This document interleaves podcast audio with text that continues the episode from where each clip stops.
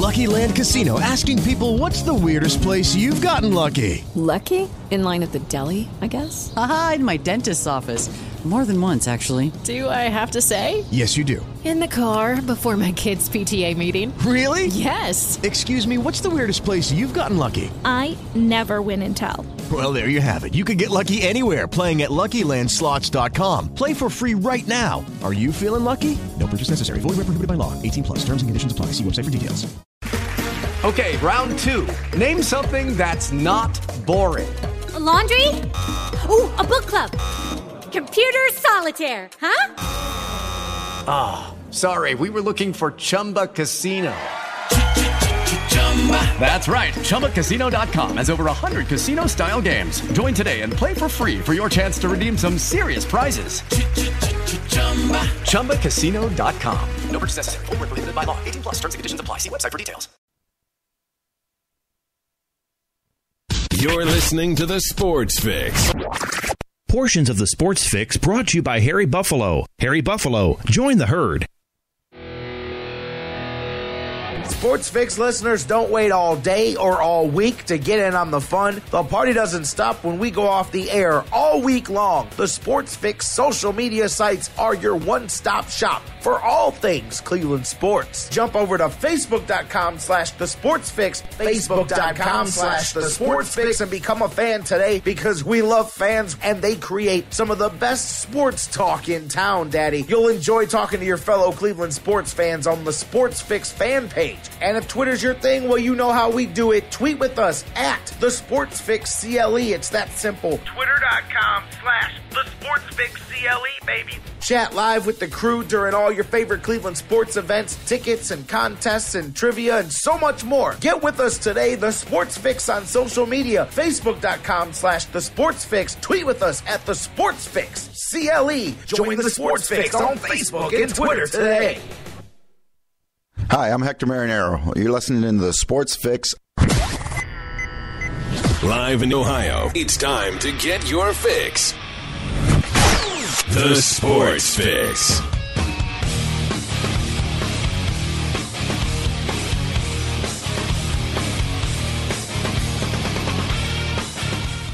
Welcome in, everybody. We are live. I couldn't find the button for the microphone there for a second. I have like 50 windows pulled up and I'm ready to roll, and I'm like, hey, where'd it go? It got pushed back to the back. We're on.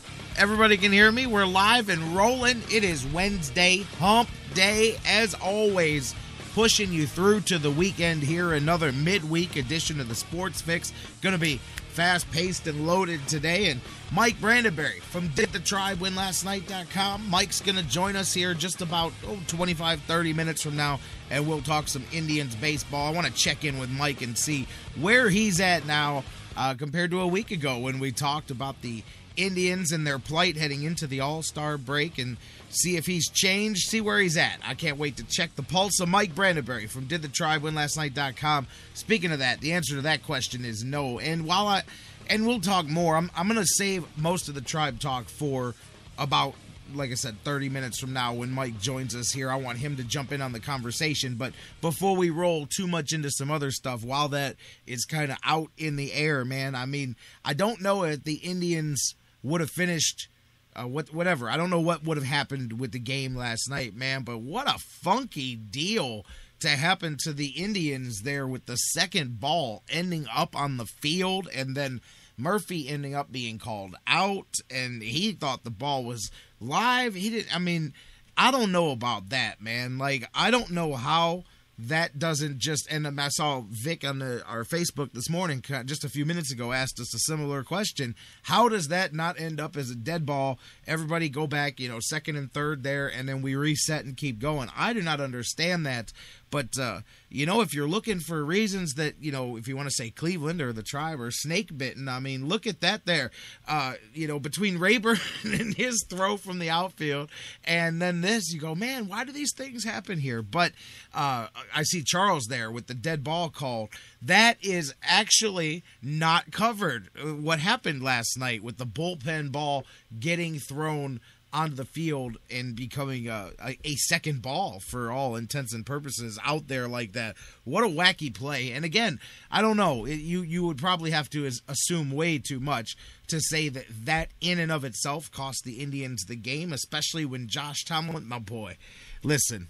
If you can't hear it through the mic, my head is hung in shame. I, I'm admitting it with you here. I'm still not giving up on my boy, but man, he likes to give up home runs. That's a good segue there because, good lord, Josh Tomlin. I don't know how. Uh, I don't know, man. I don't know. I don't know what to say. There, I, I don't know is the perfect word for that because I'm at a loss for my dude there, and especially when you look at this this second half or this r- terrible run that Josh has been on.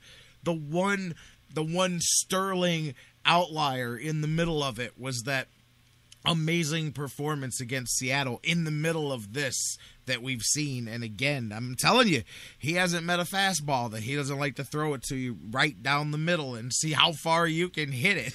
and I'm telling you, but, uh, and I got no shortage of messages last night. Oh, I got a lot of messages. We're to talk about that in the first segment. I, I, I had some uh, some interesting feedback from yesterday's show, but uh, I got a lot of messages during the game about that play and, and about Josh Tomlin. And you know, I knew it, man. I mean, uh, your boy. That was the the gist of all of them was that's your boy. What are you gonna do about it? So. Uh, anyways, I don't know what to do about it. Luckily, the Indians are only going to need a fifth starter. I believe it's three times in the entire month. So, maybe we won't have to do anything about it at least for a while here and let them figure it out. But yeah, that's my boy. Again, saying it, and, and if you could see me, if we had video here, head hung in shame. I'd be sitting in the corner, dunce cap on my head. But I, I mean, ah.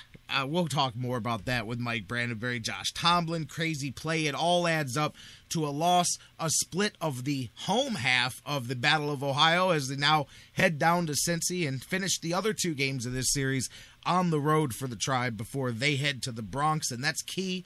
That's a team. We talk about it. The teams that are directly in your way and directly in competition for those spots. Not that every game's not important, but those are even more important. So we're going to talk with Mike Brandenberry about all of that. I'm going to talk some hoops here in the opening segment, and I, again, I'm going to talk about some of the feedback I got from yesterday's show. Browns camp continuing to go on, a lot going on there. Mike Brandenberry, your phone calls and takes, and so much more. So how about we grab the, uh, give me the opener here. We're going to pop the top on this bad boy and get it going. Welcome in one and all to the Sports Fix. J Rock Jerry Myers with you, the coordinator of the madness, the captain of the ship, if you will, here, driving us every weekday at noon right here across the Sports Fix radio network. That may be TuneIn and TuneIn's radio app live worldwide on the sportsfix.net. Maybe you listen to us live on Spreaker and Mixlr. Hello to all of you listening live each and every weekday, noon Eastern, and those of you 24 hours a day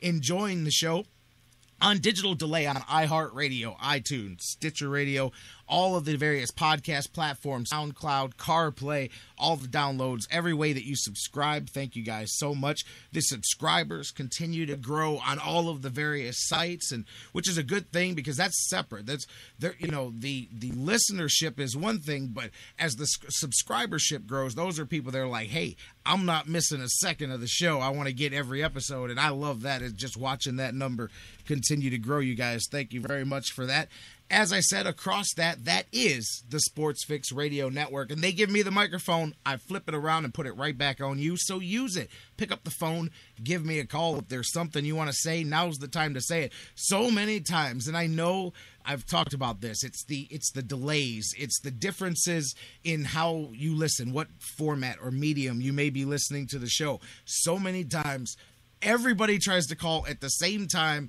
and then and then when the phones are free so many people don't. And I, always laugh because when it's a time when we're not taking phone calls 17 in a row will come in through that thing and i always laugh. So here's an opportunity especially if you haven't been able to get through lately. 216 539 7535 216 539 7535. Pick up the phone, give me a call, or as always, use the social media to stay in touch with the show facebook.com slash the sports fix or just look in your search box on facebook for the, the sports fix easy enough to find the little blue and white and, and black logo that's us baby Facebook.com slash The Sports Fix. Tweet with us at The Sports Fix CLE. Daddy, email us, The Sports Fix at AOL.com. And as I mentioned, not only listening live, but all 24 7, anything you need from the Sports Fix, from our social media widgets to the replays of our show to the live broadcast to the real time news headlines. It's all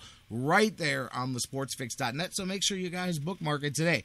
All right, let's kick things off here. And I want to talk a little bit. Actually, this one will segue right into the other here. Talk a little basketball, man. I'm hot about some of the feedback I got, by the way, for the end of yesterday's show. I'll get there in a second. Let's start with press conference this morning. Those you not familiar, Cavaliers sent out the press release last night. They actually just officially signed Mike Miller, James Jones yesterday, even though we've talked about that being a done deal for quite some time now.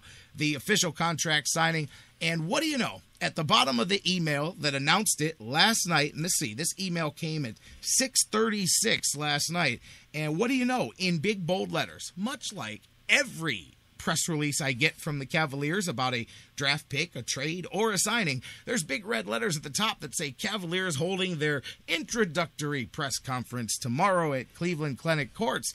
And I'm going to, the reason that I'm saying that is for those of you that listen every day, you know right where I'm going with this all the way back to clue number one, the day I knew that the Cavaliers had agreed to include Andrew Wiggins in the trade for Kevin Love. And remember, that was the day that the Cavs signed the contract with, with Andrew Wiggins and sent out the press release with no congratulatory remarks, no statements from the team or the player, and no press conference scheduled. And I, I knew right then and there that was so different from the modus operandi of the Cavaliers when they do this that I said, man, he's he's done. He's as good as gone. They didn't even put a generic we're glad to have Andrew on the team because they knew from the moment that they signed him that he was not going to be a member of this team. I knew that day. We talked about it for, you know, good 15 20 minutes and that was the sign to me more than the innuendo, more than the rumors that came out anywhere else that said, "Man, they they're trading this kid for sure. When they didn't introduce him, when they didn't hold the press conference, when they didn't even thank him for signing his contract, I said, man, this kid is he's not officially. I guess only in the record books will he have been a member of the Cavaliers. But then I saw this this morning, and I'm like, man, Cleveland knew weeks ago that these cats had already signed, man, but they wasted no time in rushing the press conference out there because that's how the Cavs roll. So both of those guys, a, a pretty simple deal this morning, said what you'd expect them to say. They had an opportunity to, to make a run with LeBron down in Miami. Now they want to come do the same thing here. They're shooters. They know the floor is going to be opened up for them etc., so on and so forth. Pretty much it. James Jones was funny when asked his thoughts about Cleveland. He goes, "Hey man, it's cold. I come from Miami. I'm just telling you, it's cold, but that's okay. We'll make this thing work. We'll win and all of that." But I mean, uh, he was his first answer. It's cold, and the first question was pretty funny. First question was, "Hey, so you guys came here because you really wanted to play with Kevin Love, didn't you?" And uh, got a chuckle out of everybody there, but. Uh, there it is. Your newest Cavaliers announced, put out there, and uh, I believe, matter of fact, I saw somebody tweet, Jarrett Jack, we didn't even know you. His number one has already been given to James Jones. No arguments about the jersey number there, and uh, Mike is going to be number 18 for the Cavaliers. Those two are done. Press conference out of the way.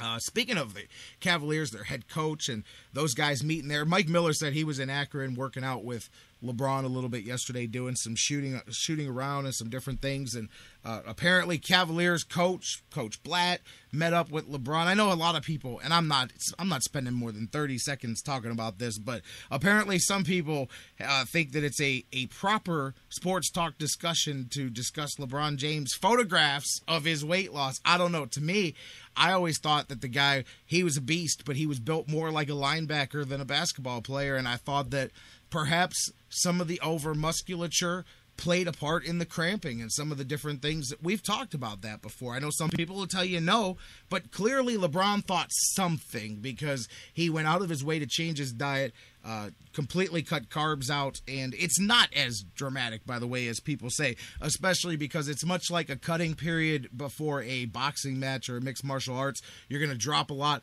then you're going to replenish and rehydrate and get yourself back up a little bit. So it's it's nowhere near the uh, the you should have seen. I, You know, and I get it that uh, the scarred fan mentality that a lot of people here in Cleveland have. Let's just say I can't repeat some of the a couple of the the uh, the more conspiracy theory emails that I got about LeBron losing all that weight, but uh, hence to say they started with only in Cleveland and then went on and went south from there. You can kind of guess the direction that they went, but not a big deal to me. I mean, as long again. It, let it be what it's going to be and uh, let's wait until they show up for training camp and stuff but i mean i heard like some people really going full blown into this discussion and i'm like hey man that's and besides that a lot of players do that. A lot of players as they hit that kind of mythical 30 plateau there that whether it's in the head or not they do begin to change their body structure and lean out and, and work on some of that because you need those are the things that happen when you hit the 30s and you've got to elongate your career in different ways. But not this big be all end all discussion that some people are having but uh i mean and, and me too. Hey not just on the air. Friends of mine texting me what's up with your boy lebron? And i'm like when did he become my boy? Let's go there for a second by the way. When did he become my boy is a good segue to yesterday i spent a portion of my evening discussing back and forth with a not one not two i'm talking about a handful of people who were met With the Lucky Land slots, you can get lucky just about anywhere. This is your captain speaking. Uh, we've got clear runway and the weather's fine, but we're just going to circle up here a while and uh, get lucky. No, no, nothing like that. It's just these cash prizes add up quick. So I suggest you sit back, keep your tray table upright, and start getting lucky. Play for free at LuckyLandSlots.com. Are you feeling lucky? No purchase necessary. Void where prohibited by law. 18 plus terms and conditions apply. See website for details. at me for the end of yesterday's show. I was literally said, now check this out. This is a this this is a real kick in the tail for me. Guys like me are the reason LeBron left the first time because how dare I criticize LeBron at the end of yes. If you guys remember, those of you listening yesterday, I, I said the same thing I'll say right now. As far as listen, I'm not. Bill Livingston put it best in the Plain Dealer. He quoted The Godfather when he said, "I will not break up this peace that these men have put together." And I've told you guys this on the air. I'm not going to sit here and continually rain on everybody's parade. I get it that a lot of you are very happy about LeBron coming back and and the potential for what that may bring. I'm not going to. I'm not going to be that guy. That's fine, but at the same time, how dare you say guys like me are why? And I'm not attacking everybody. This is a small handful of people, but that's the way I felt. I'm like, are you serious? Because I'm going along for the ride because everybody's all happy and and and throwing parties about this thing or whatever. But I, last time I checked, I haven't been throwing it up every single day. I mean, I'm I don't know why anybody's ignoring uh, so many of the questions. See, I'm not going to rip open the scabs and go there. But all I did, this is my point, all I did at the end of yesterday's show was question the stupidity of making this trade. Uh, the stupidity of trading away a bunch of your blocks here and a bunch of your assets and pieces for a bunch of old time veteran minimum contract guys. I just believe, as much as I think it's easy to make the playoffs in the Eastern Conference, this fallacy that Kevin Love, LeBron James, and Kyrie Irving and a bunch of minimum contract guys is enough to win you a championship guaranteed. I, I just, but that's all I said. Lord forbid that I had a a separate opinion and I did not say, "Hey, hold my reservation for the championship trophy." But apparently people have already taken their selfies with the trophy. I didn't know that this was a done deal as soon as Kevin Love comes. But I don't even care about that. I'm taking the basketball out of it for a second. Me, the dude who is all Cleveland. I mean, we do this. You, guys know. I don't have to go through the whole you know who I am deal. I'm the reason guys like me are why LeBron left. LeBron James left Cleveland because he wanted to go play basketball with his friends in a place that had better weather, no state income tax, and two of his boys, and they all went together, and it had nothing to do with guys like me. Let me tell you something: the media, and I don't even like to stick up for the media in this town, but the media didn't run LeBron James out of nowhere. LeBron James tucked a tail, hid, and ran when he left this town, man. I'm just telling you now. And that's fine. It, it, it, that's all water under the bridge, and everybody has decided to put their jerseys back on, and that's great. Go Cavs. I love it. Come on, Cavs. Got to make it happen. I'll grow the afro out and play the song like everybody else, but I'm not sitting here, the conductor of the train. But it'd be one thing if I had done this big old bashing the, the city of Cleveland segment and the Cavs. All I said was that this is a mistake. This is a short sighted move. And how dare I question why LeBron has a one year out clause in his contract? I can buy the two year excuse. I'm with that because the salary cap goes up, and I've heard that from way way other sources long not just involving the Cavs involving a lot of players contracts as far as who's going to do what beyond 2 years from now because of the big jump so that that's real. Tell me why there's a one year out clause in there. And I don't even care to have this discussion right now, but but how dare I bring that up? How dare I look at a guy who made decisions that were in his best interest that gave no consideration to the franchise that he left behind, how dare I look at him with the skeptical eye? How dare I ask the franchise why they would mortgage the future for not even a guaranteed present? That's the best part. So, hey, I hope it all works out, and I hope I'm joining you guys at the championship parade for Kyrie, Kevin Love, and LeBron James and company. I hope that that is true. I'm with you guys if it is. I'm with you guys if it isn't. See, that's the difference. I'm not going anywhere either way.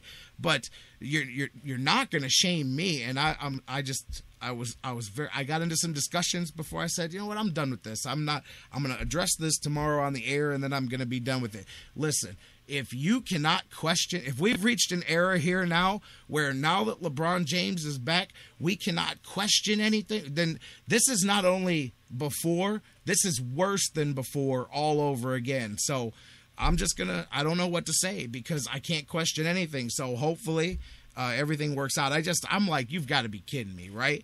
Like we've, we, we're on this train now. Everything that he does turns to gold.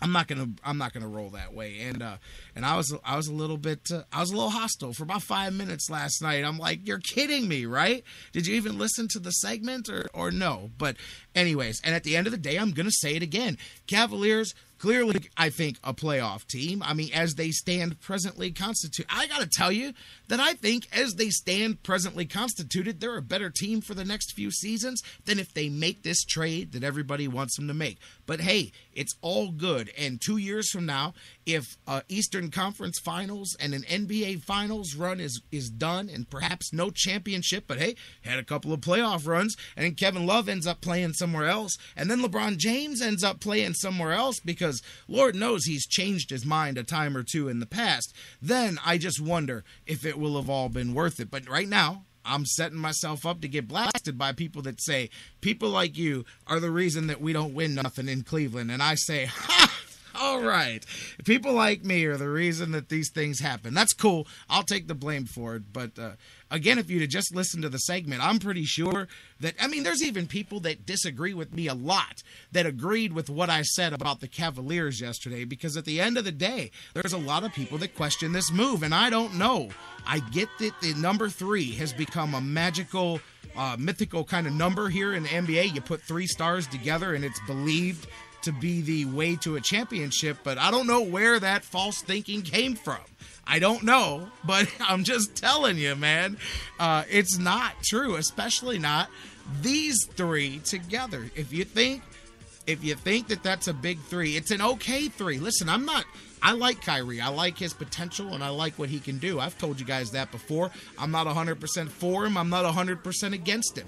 I'm not sold on Kevin Love at all. I am one of those guys saying I think he's got a lot of potential to of being a stat monster on a team that ain't got nobody else to make it happen, Captain. And and if that's the case, whoo man. But at the end of the day, yeah, I laughed the most. I said this yesterday, and I'm going to bring this back to something funny. I laughed the most at the 20 something generation telling me they just want one championship before their lifetime. J Rock, get out of the way.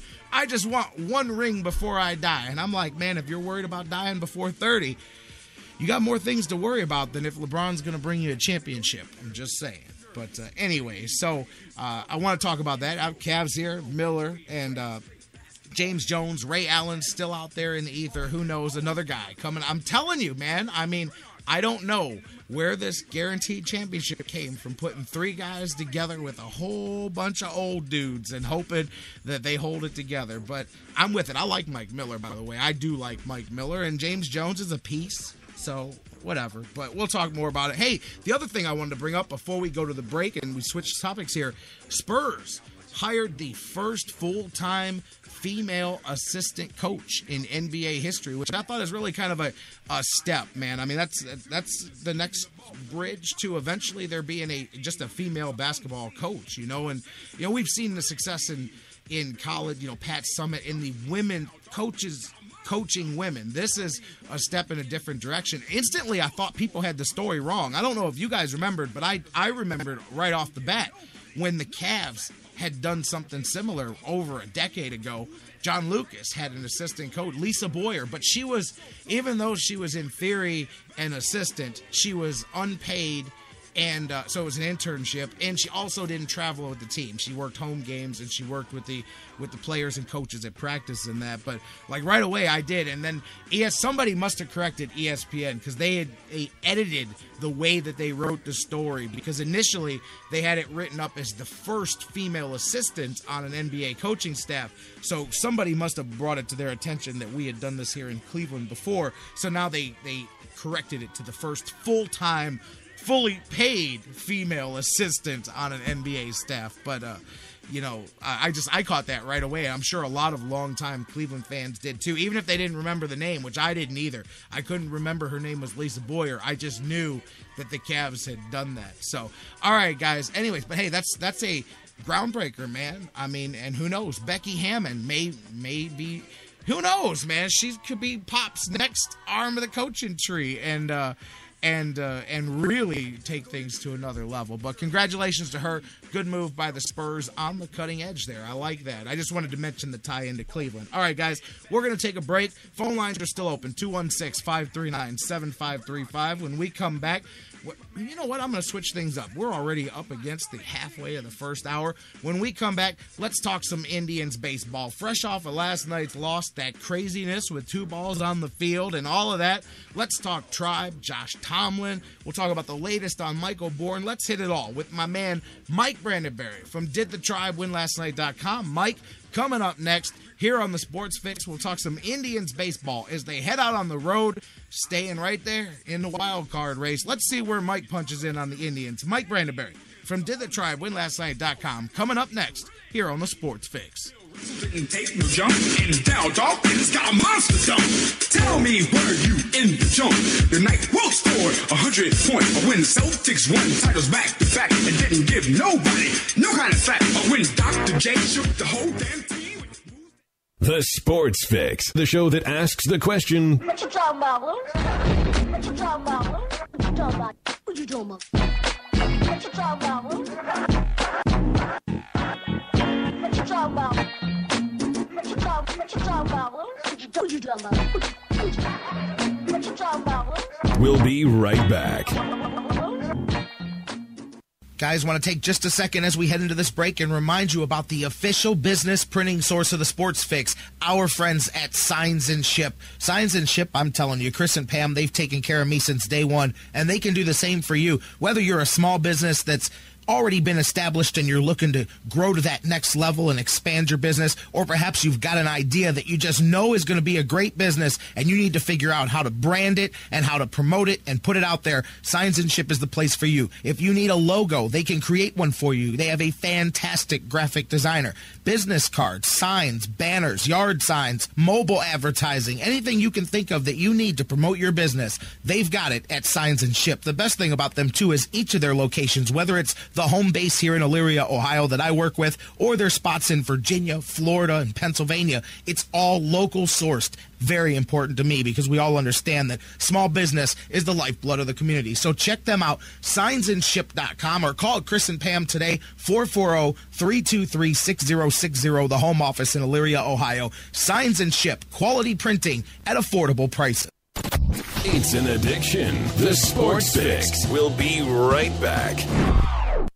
In baseball, miracles can happen when a team works together. Two out, Bottom of the ninth, down to their last strike. The same is true in the fight against cancer. That's why MLB has teamed up with Stand Up to Cancer.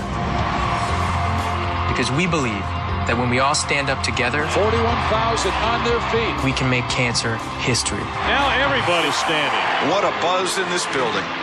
This is beyond a dream. Stand up with MLB at standuptocancer.org. The Sports Fix is on iHeartRadio. Download the free iHeart app today. Subscribe to the show and get your fix. Indians fans, GV Art and Design has unleashed their new baseball collection. This summer, you've got to have one of the hottest baseball shirts available. Indians themes, GV Art has them covered from top to bottom. Chief Wahoo, keep the Chief, one of the hottest sellers going today. GV Artwork, knocking it out of the park, teaming up with Michael Brantley to create a custom Dr. Smooth t shirt, bringing back an old classic GV Artwork, bringing out the wild thing. Give them the heater design. The Cleveland That I Glove collection continues to grow. New designs for women and so much more. GVArtwork.com, bringing it full force to the plate for baseball season this year. Whether you check them out online, GVArtwork.com, use the sales code FIX10, FIX10 to save 10% on your total purchase. Whether you go to their store in Lakewood, check them out at the Cleveland Indians team shops around Progressive Field, and so much more. GV Art and Design. It's not just a shirt, it's a statement. You're listening to the Sports Fix.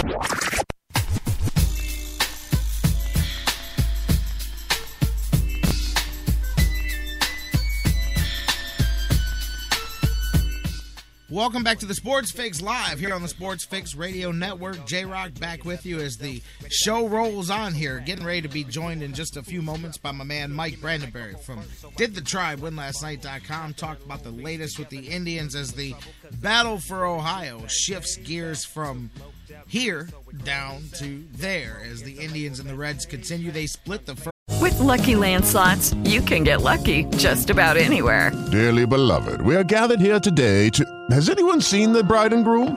Sorry, sorry, we're here. We were getting lucky in the limo and we lost track of time. No, Lucky Land Casino, with cash prizes that add up quicker than a guest registry.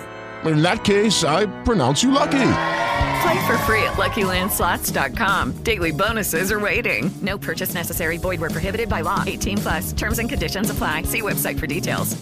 Hello, it is Ryan, and we could all use an extra bright spot in our day, couldn't we? Just to make up for things like sitting in traffic, doing the dishes, counting your steps, you know, all the mundane stuff. That is why I'm such a big fan of Chumba Casino. Chumba Casino has all your favorite social casino style games that you can play for free anytime, anywhere with daily bonuses. That should brighten your day a little.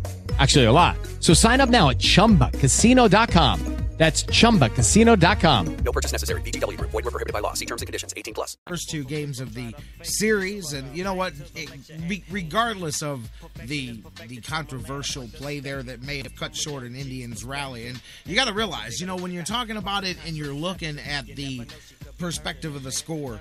And it's nine, you know, you're thinking, okay, what's, what does that matter? But at the time, you got to realize they, they tacked on those three in the ninth. And so it kind of skews things. I mean, you're talking about a potential 6-4, 6-5 game. I mean, there's a lot of a lot of opportunities there to blow things back into it. So, but regardless, Johnny Cueto went out there and uh, and he did his thing. We talked about that. And by the way, until Mike joins us, uh, 216-539-7535 if you want to hit me up with a quick phone call 216 539 7535. Hit us up on the social media, facebook.com slash the sports fix.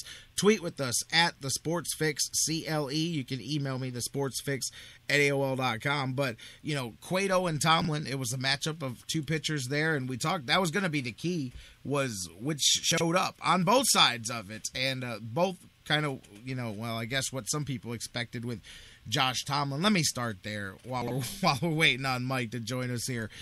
Josh Tomlin, my boy, and you guys know from spring training I wanted him to come up. And again, look at the look at the tale of two sides of Josh Tomlin's season, you guys. I mean, the the first was a five and one at one point, rolling along, and then the bottom has just dropped off on him. Uh, alarmingly so on this stretch that he's had here, and he just continued it there, and it, it to say it's not been going well for Josh Tomlin would be an understatement. But here's one good thing to keep in mind: the uh, the Indians won't need a fifth starter, except I believe it's three times in the entire month of uh, month of August here. So from that perspective, there they'll be able to shorten the rotation if you can get the four guys going. That'll at least at least eliminates you from the crazy adventure that we go on every fifth day. But another home run allowed by Josh Tomlin, and you know what too is I'm looking at the home run list and I noticed the other was by Carrasco. That's a guy that I think is, and you can kind of tell Terry Francona was even hinting around a bit about stretching him out and getting him going. Carrasco may put himself by the end of the season back in the discussion for uh, getting back into this rotation if the Indians need somebody else. We've continued to see what he's done, but you know, Josh Tomlin getting back on him and what he did. I mean, the home run ball, as we know, something that we have. Uh, that we've talked about has plagued him. He gives up the three run home run, puts you behind right off the bat to Santiago. Tomlin has given up 17 home runs on the season. He's tied for 11th in Major League Baseball with uh, Hector Noesi from uh, Chicago. The most home runs allowed by a starting pitcher, 17 so far this season.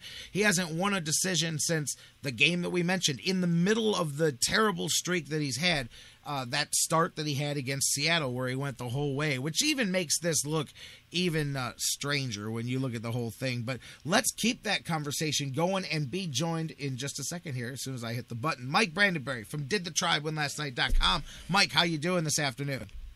I'm doing good. I heard talking about uh, our guy Josh Tomlin, and uh, I think you're you're right on the same path that I was on watching that game last night. I think. Uh, I think time is running out on the Josh Tomlin experience.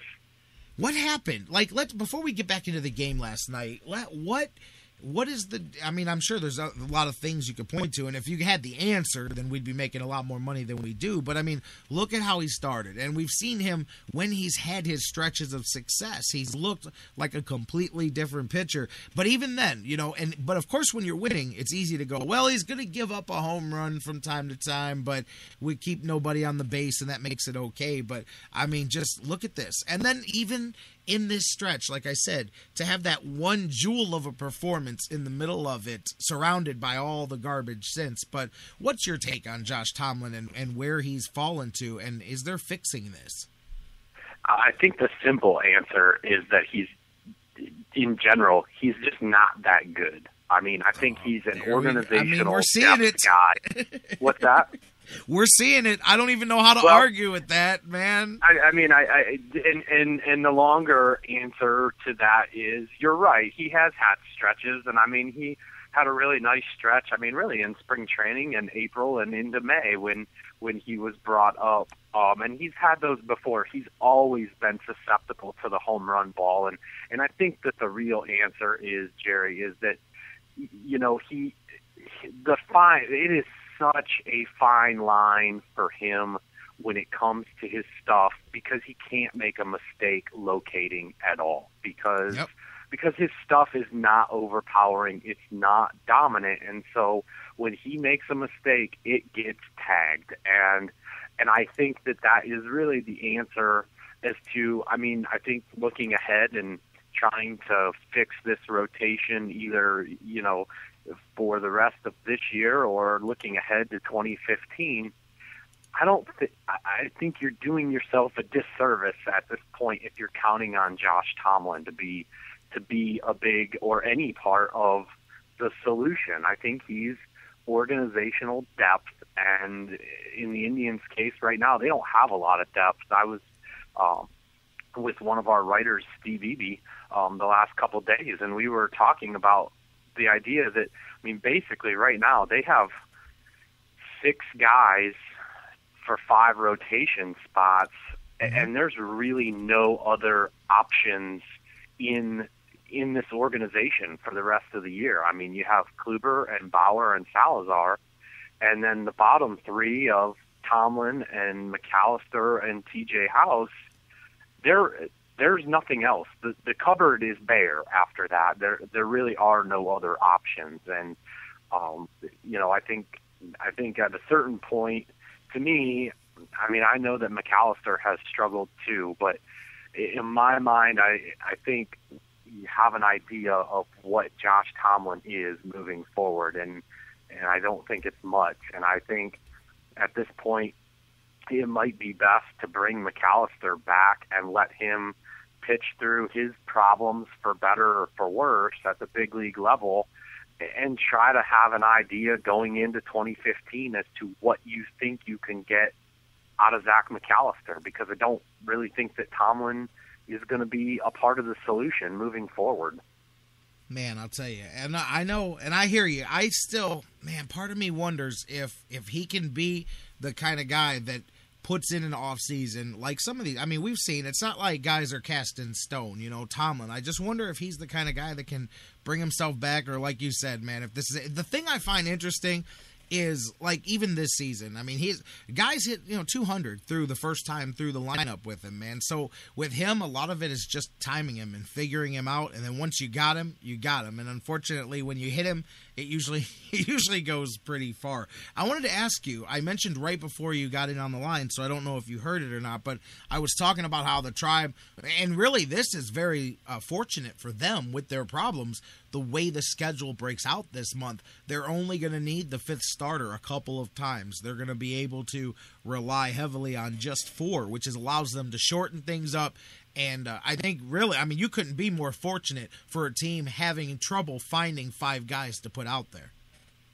Yeah, and I mean the way that that falls, I know there's a lot of Mondays off there in Yeah. a stretch. So, you know, I I would think, you know, Tomlin probably does go back to the minor leagues soon and and you see a relief pitcher come up in his place or, you know, eventually it seems as if they think that Michael Bourn's going to get back and you know, you try to get a little healthier in that stretch. So, um I mean, a team that has no depth, it certainly will help them to to not have to use five guys very often. But um, it- it's funny because I was in Columbus for the last couple days, and we were on our way home this morning, and I looked at the standings, and I was like, you know, I just I- I'm blown away by all of their problems and by how by how poorly they have really played. I mean, I think if you if you didn't look at the standings, if you didn't look at at at the numbers, if you ju- uh, you know, I think the eye test tells you this team is nowhere near a playoff caliber team, and then you open your newspaper and Right. you're like, oh yes, oh yes, they are. They they, Yes, they they could be. I mean, I was I was I was joking with Steve, and and you know, it, it's a, it's a thing that you and I always talk about, and you know, the the pessimist in me always says, you know, if you want to hold out for the ten game win streak, go ahead, you know, but this this team is still, you know, winners of four of their last five, and they go to Cincinnati and they have Salazar tonight, and they go to New York for the weekend, and the Yankees really are the same team as the Indians in that they have no pitching and how they are in this is is smoke and mirrors and, and no one really has an answer for any of that. And, you know, as crazy as it sounds, I mean, this team could play their way right into this in the next couple in the next week. I mean, you, it, it's it's just as likely that they win another four out of five as it is that they you know could lose four out of five and and play their way out of it too. But it's just such a bizarre scenario. I think where when you look at them on a day to day basis and you watch them play, you, you can't. I don't know how you can look at them and say that's a playoff team. But then Bro. when you look in the standings, you're like, you're like, I guess they are. Like, Bro, question mark? they had, you know, if they had won last night, they'd be a game and a half back. Toronto just uh, continuing to let these teams catch back up. Look at the bunch up in the wild card now. I mean, Kansas City is now a half game back. Seattle and the Yankees are just a game back, and then the Tribe two and a half back missed a golden opportunity to be a full game caught up on Toronto there last night. But I mean, that's amazing. And Kansas City too. And the way these teams have flipped two weeks ago, these teams were in a completely different order. Tampa was ahead of Cleveland. Kansas City was right there with Cleveland. Seattle was in the second wild card. And I mean, you just it's going to continue to churn like that for the next 6 weeks. Yeah, I think so, and I think I think the answer really is we're in one of those strange years where honestly there's probably only four teams that are good enough to be playoff teams in the American League and and unfortunately the rules call for five and so the next five are are all probably not really good enough but somebody's going to go and and anyone out of that group you know whoever gets hot at the right time can can play their way into I don't like it. that, Mike. I don't like looking at it like that. I get where you're coming from, but You can hell, look at man, it however you want, but I don't know how anybody can consciously say that really any of window's those teams open. are playing good baseball at this No, point. no, no. No. They're all just playing okay baseball, but the window's open at this point. I'm not gonna look at it and go, ah, well, somebody had to go. Fuck, yeah, man, I'm going. You know what I mean? Sure, sure. I mean, you know, I mean, it, it kind of goes. Look, I, I mean, for everything that we've talked about, and for as mediocre and up and down as this season's been, I mean, I, I I think what they did at the trade deadline was what they should have done. I think you're seeing since then, at least in in a small sample size, but the loss of Asdrubal Cabrera and Justin Masterson is not changing anything that this team is doing, and I think we would all be very realistic and fair to say if this team did get that last wild card spot and did get into the playoffs, it would very likely be a short playoff stint. I mean, even I'll if, give you that. even I'll if Corey Kluber sure. goes goes to Anaheim and beats the Angels for a night, I mean, you're looking you're looking at three starters against the Athletics of you know Bauer, Salazar, and probably T.J. House before you get back to Kluber.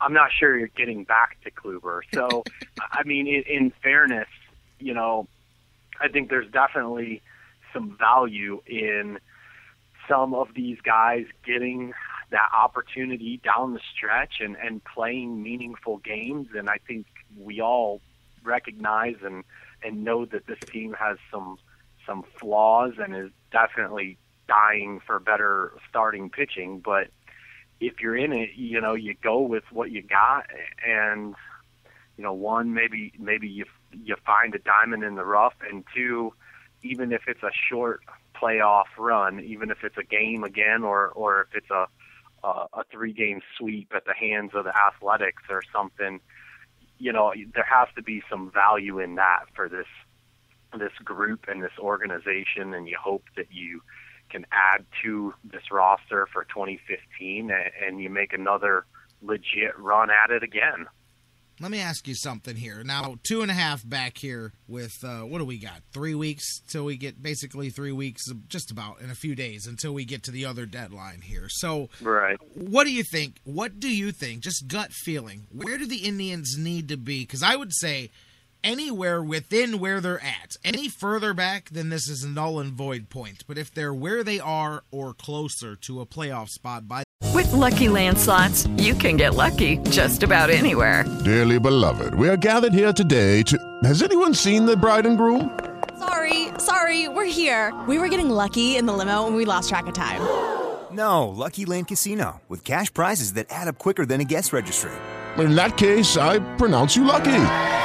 Play for free at LuckyLandSlots.com. Daily bonuses are waiting. No purchase necessary. Void where prohibited by law. 18 plus. Terms and conditions apply. See website for details. Hello, it is Ryan, and we could all use an extra bright spot in our day, couldn't we? Just to make up for things like sitting in traffic, doing the dishes, counting your steps, you know, all the mundane stuff. That is why I'm such a big fan of Chumba Casino. Chumba Casino has all your favorite social casino style games that you can play for free anytime, anywhere with daily bonuses. That should brighten your day a little. Actually, a lot. So sign up now at chumbacasino.com. That's chumbacasino.com. No purchase necessary. VGW Group. Void were prohibited by law. See terms and conditions. 18 plus. that time. Do you think that if the as long as the Indians remain there, then the front office does try to, you know, obviously it's not going to be a blockbuster at that time of the year, but try to get a trade for another pitcher, try to bring somebody in to push that final two games in the wild card without having to go crazy with the prospect. if they can get someone, and I can't think of a good example. I I know what you mean.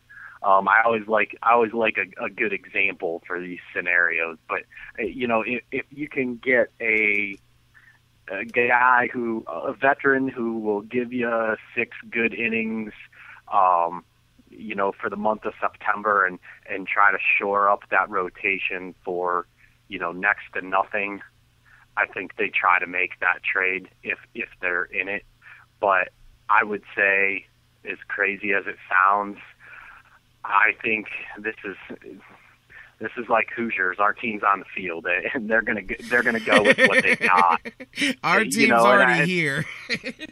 Yep, and it, you know, help's not coming, and I think, I think you know, if you come up with a guy that fits that bill, and I'm sure there's there's one out there, um, you know, every team that we just named is looking for that guy too, and I think it is very likely that one of those other teams will overpay or pay more than what the Indians would in that scenario. I if if you as crazy as it sounds, I I think the Yankees somehow come out of this because I think they want it they want it the worst because I think they want to send Derek Jeter out on a playoff note. And so if a team is going to trade away a minor league player and, and blink when a team is asking for too much on, you know, August 25th, I think New York is the type of team that will do it before maybe some of the others. That's just my my gut feeling, but uh but I suppose it's possible, but I wouldn't hold out hope for uh, for a trade to make this roster better. I think I think it's a 90% shot that you're you're going with the guys you got.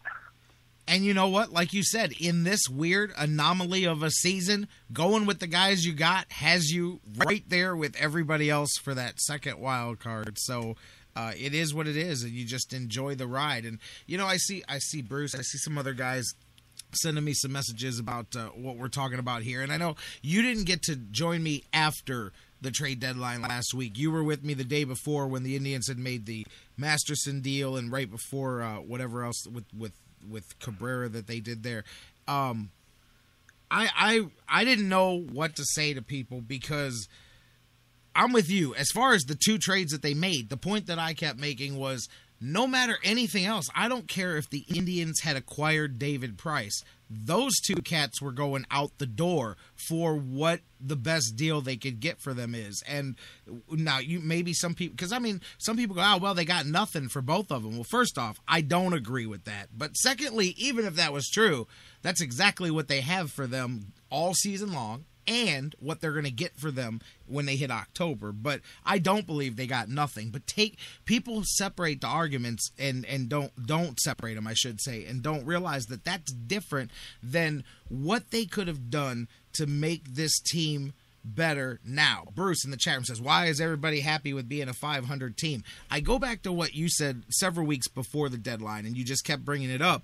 What wh- the the kind of rhetorical question: What deal is out there for you to make? That because here's the thing, bro, and I'm gonna. i don't think I ever brought this up on the air. I tweeted about it, and matter of fact, my tweet was kind of confusing because somebody thought that I was stating a fact and not what a listener told me. I had a listener tell me this is the kind of stuff that the the the the, the crazy trade scenario that the average fan will come up with. I had a guy tell me that based on what Tampa did with David Price that the Indians could have easily gotten David Price for a combination of Cabrera, Masterson, and a prospect not named Francisco Lindor. And I'm like, I want to live and breathe the air on whatever planet you live on because that is the craziest thing I've ever heard. What would possess somebody to think that a team is going to take two players walking away who are doing nothing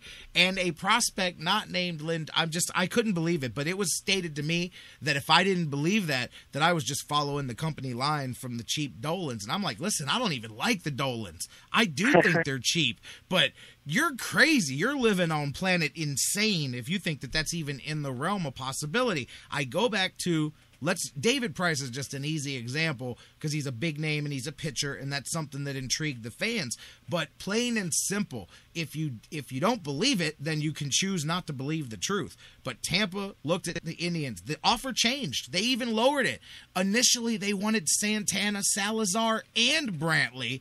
Then eventually, it narrowed down to Salazar and Brantley. And I had people, and Bruce is one of them, and I love Bruce, that said I'd make that trade in a heartbeat. And I'm like, brother, you're nuts. Number one, I don't know that I'd make that trade with a contract extension for David Price, let alone I how would. does that how does that trade make you better for this season and and if you don't have an extension for anything beyond next season and you've just given away the one actual offensive threat your team has.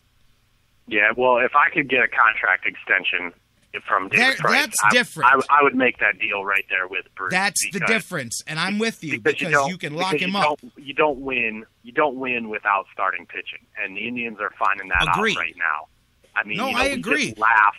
I mean, we just laughed out loud at the thought of the Indians in a playoff series with Bauer, Salazar, and T.J. House. I mean, because we know how ridiculous that sounds, and so so I would make that deal. But you know, Hey, to go back to you know the, I the say- greater point that you were making, you know, Justin Masterson and Asdrubal Cabrera are both guys who are having, you know, underachieving seasons and have expiring contracts and you're not going to get, you know, anything for for them that's going to move the needle, that's going to affect the roster. And I actually think that they did pretty well in those deals to be fair. And um, Same here. I, I mean I don't I don't want to go I don't know if we want to go too far down this road at this point, but you know, talking about you know, my idea of trying to reappropriate some funds, I look at both of those trades as the possibility of being able to do that over the winter because if the Ramsey if they feel that the Ramsey kid, you know, ha- is a guy that can play at the big league level or if they decide they like him and, you know, a Carlos Moncrief or a Tyler Naquin or whoever, you know, that may open the door to trying to move David Murphy and his six million dollar contract to free that money up to try and get another pitcher. And and something that I think you know maybe maybe is a conversation for another day but you know every Indians fan always wants to sell their guy when he's at its lowest and, and try to get somebody else's player at their Yeah, I best know. you know but but something that I think when we get to the winter you're really going to have to sit down and think about is you know if you want to make this rotation better, would would you trade a guy like Lonnie Chisenhall because he's a guy you're Yes. selling high on right now, and he Yes. still has plenty of flaws. I mean, he defensively is a mess. I mean, um, plays that- Offensively, he may still be a mess. We have no Sure. guarantee Right. that he's And- not going to come back down to earth. and he had he had a he had a great first half of the season, and he has been pretty cold since, and he's started to find it here in in recent weeks, I think. But you know, at a certain point, you know, I think he's the kind of guy that you can get value for, and I look at those deals that Mhm. were made. You know, they're adding depth, they're adding options on the offensive side of the ball, and I think I think they have no choice, and I think it's common sense that when when they get to the winner, you know, the prerogative to improve this team is going to be pitching and defense. And so, if you can, if even even with this team that you know has this up and down offense, I mean, I think we'll we'll find out that if we can get someone out on a regular basis and catch the ball, suddenly we'll score enough runs to win. All of a sudden, It- it'll be magic. Okay, So- Magic, brother. I, I, it'll be magic offense. All, all of a sudden, when we get people out and catch the ball, we'll suddenly have enough runs to win. And you know, I, I look at those deals. I'm not saying that the acquisition of of Zach Walters it, it means that Lonnie Chisenhall's heading out of town, but I'm saying there's another guy who could potentially, you know, be a piece on this team in 2015. Um, and maybe make this team better or free up the opportunity to trade a guy like Chisenhall because I do think that you could get something that could help this rotation for Chisenhall. And I agree. And I think I think that those are things that they're gonna have. They have no choice but to at least look at them. Um, And you and I- this winter, and and so I, for those reasons, that's why I like those deals that they made last week. I think it definitely starts to give them a little bit more flexibility. And you and I talked about the possibility of trading Michael Bourn in the offseason and how this may be the beginning of that. I still think, I don't know if you've heard me mention it, I still think Zach Walters was not acquired for the Indians. I still believe that they did a lot of research. They did a lot of trade talks with teams before they moved Asdrubal. They knew who was looking for what. And you know the Indians, they love to go, hey, by the way, Seattle, if we, you know, if if we, you know, if you needed somebody else in this, who are some guys you'd be interested in? Oh, this guy, this guy, this guy. Okay, cool. We'll check back with you later. I think in their research and seeing the dearth in the uh, decent hitting middle infield prospects that were available with people looking for Cabrera, I think that maybe not that they don't like him and not that they he's somebody that they would keep if if they had to, but I think that he was somebody that they acquired with the intention of adding him to a package of doing something in the offseason. I do. I think that fits kind of that whole we find a piece for you from somewhere else and we'll go acquire it so then we can get something else from you. You know what I mean? Yeah, it's possible, and I mean, really, if you look know. at Just you know the the the AAA level or or your your young players that your infielders. I mean, we we know we know or we assume that Lindor will will be your shortstop next year, and you're going to have Jason Kipnis. But I mean, at, at Columbus right now, you have Giovanny Urshela, and that's a guy that I think you know is very intriguing. I if Giovanny Urshela may be the most improved player in the Indians Yeah, minor is. league system in the last two years, and getting back to you know pitching and defense. I don't know. I don't know what what Urshela would hit at the big league level right now, but I know he would catch the ball, and I know he he would he would make this team better defensively immediately. Um, and I think the Indians have concerns as to as to what he would hit too. He's a guy who, I mean, honestly, when I saw him at the beginning of 2013, a year ago at Akron, he looked he looked to me like a guy who was suffering in an organization that didn't have enough depth because he was at Double A and should have still been at High A. And something clicked halfway through the season, and he he had a much better second half at Akron than he did first. And this year he came out, he's bigger, he's stronger, and he started at Akron after a really good spring training and good year, and he looked like a man among boys at Akron to start the year and was quickly promoted to Columbus and and has produced all year. And I mean, I think he's in part why maybe you kick the idea on Chisenhall, but i if you don't kick around the idea on Chisenhall, you may kick around the idea on him. Um, because I think he has value for someone else, and the, the same goes for Jose Ramirez. And you talk, and you consider Walters.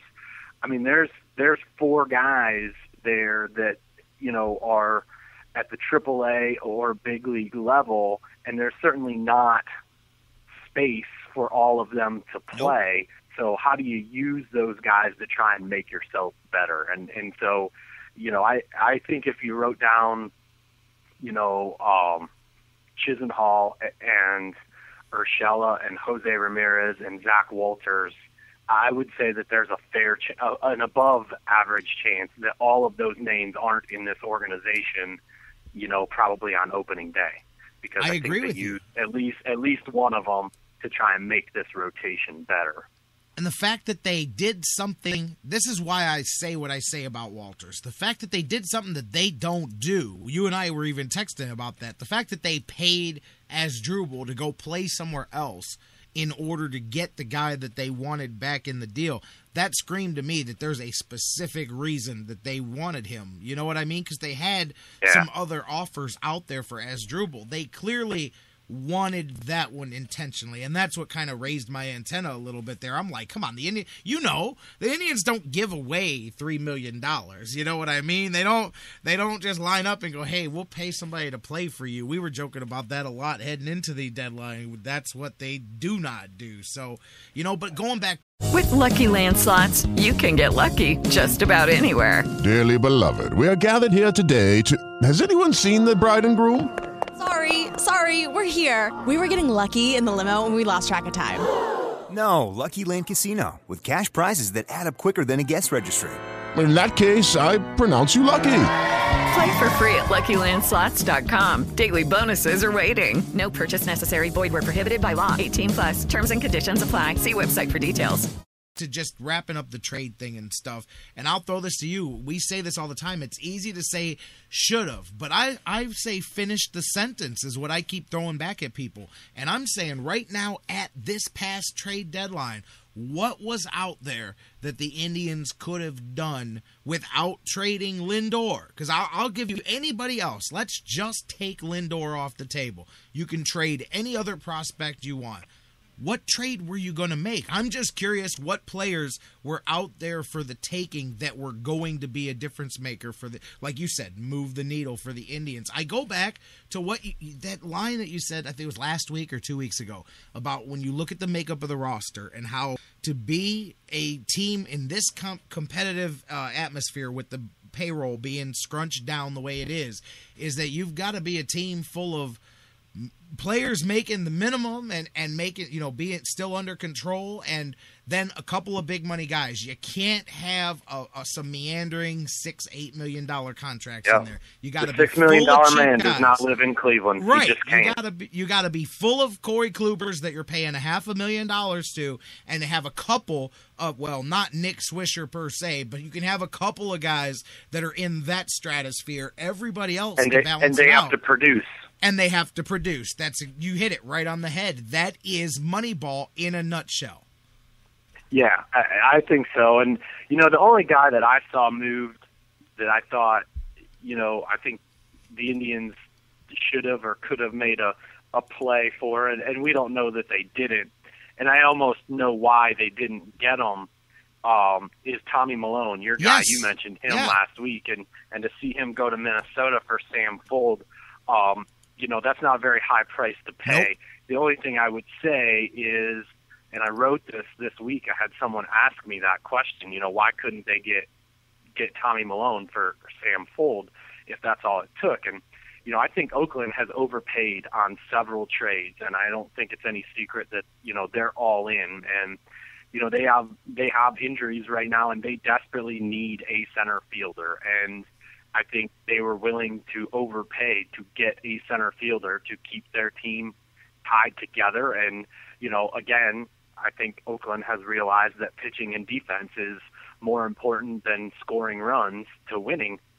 And so I think, you know, if, if you're comparing the the person who sent me the question was like, you know, we couldn't get Tommy Milone for Asdrubal Cabrera. You know, they wanted a a, a middle infielder, and you know, my answer was, well, probably they could, but you know, Oakland probably decided that having a center fielder that would go out and catch the ball and not cost them games was better than you know an average middle infielder with an average bat.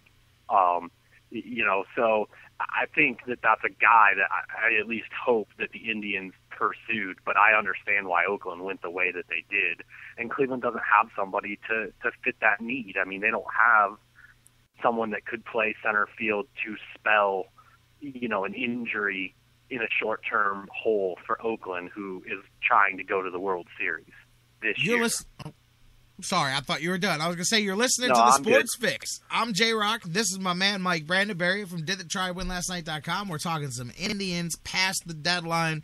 Coming down August here. Now let me let me pick back up since you and I talked last. I said that I was going to come here with you.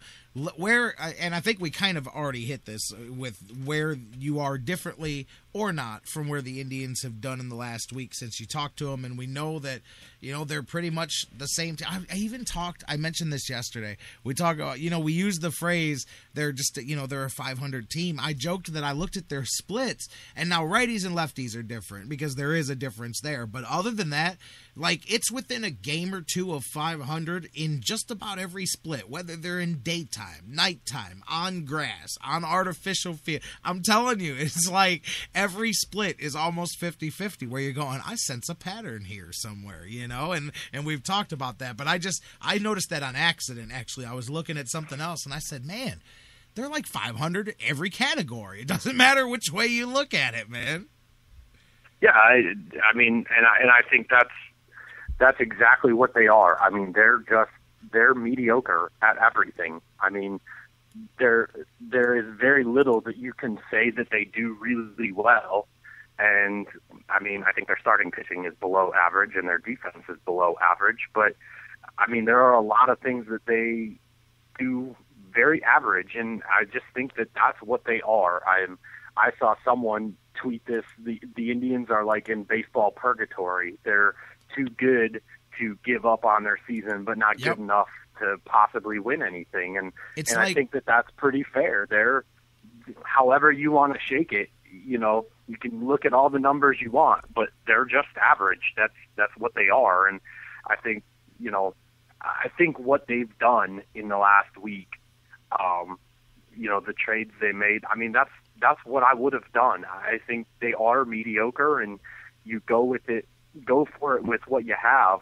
But I don't think you you gamble anything, and I think you know you have to have an eye towards 2015 and how do you if if you're mediocre the the plus side to that is you're not very far from being good either and, Right. and you know what can you do to make this team better so you are competitive and with a real shot in 2015 And that's the thing is every time somebody hears you say that or hears me say that about building while keeping an eye on the future, they think that that means ah we're we're always in the plan. We're always looking towards next year.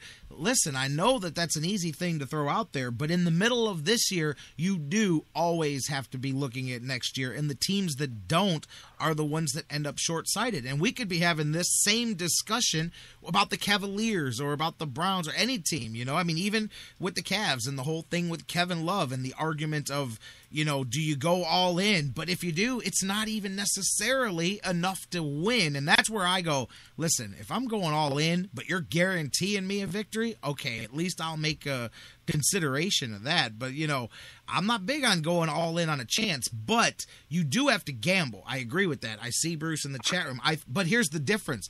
Oakland went through a decade of winning, making the playoffs, losing, winning, making the playoffs, losing before they finally said, "You know what? To hell with it.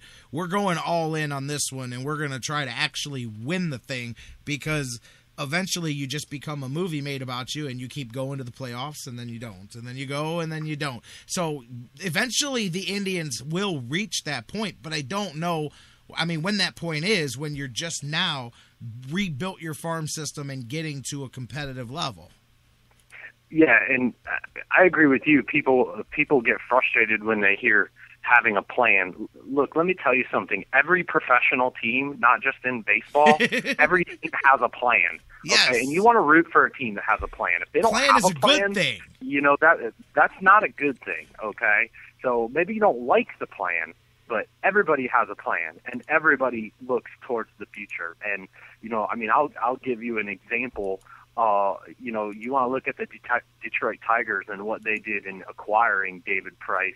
You know, I'll let you in on their plan. Their plan is Max Scherzer is not going to be a Detroit Tiger next year um, because they just got his replacement, and they tried to sign him. They made a they made a pitch, you know, last winter, and he declined. And don't believe for a second that that's not that that's not part of the reason is why they went after David Price. It makes them better now. But Max Scherzer is not coming back to the Detroit Tigers in 2015. So, in the same regard that they're trying to win now, you know, they're executing their plan for the future as well. So, don't don't knock the Indians for having an eye to the future because every single team, not just in baseball, every professional team has an eye towards the future. And you have to be set up that way or you're going to run yourself into a hole. And and you mentioned Oakland. They're a prime example of you know if they win the World Series this year or next year it'll all be worth it It'll all If be not- worth it, and and and they'll praise Billy Beane.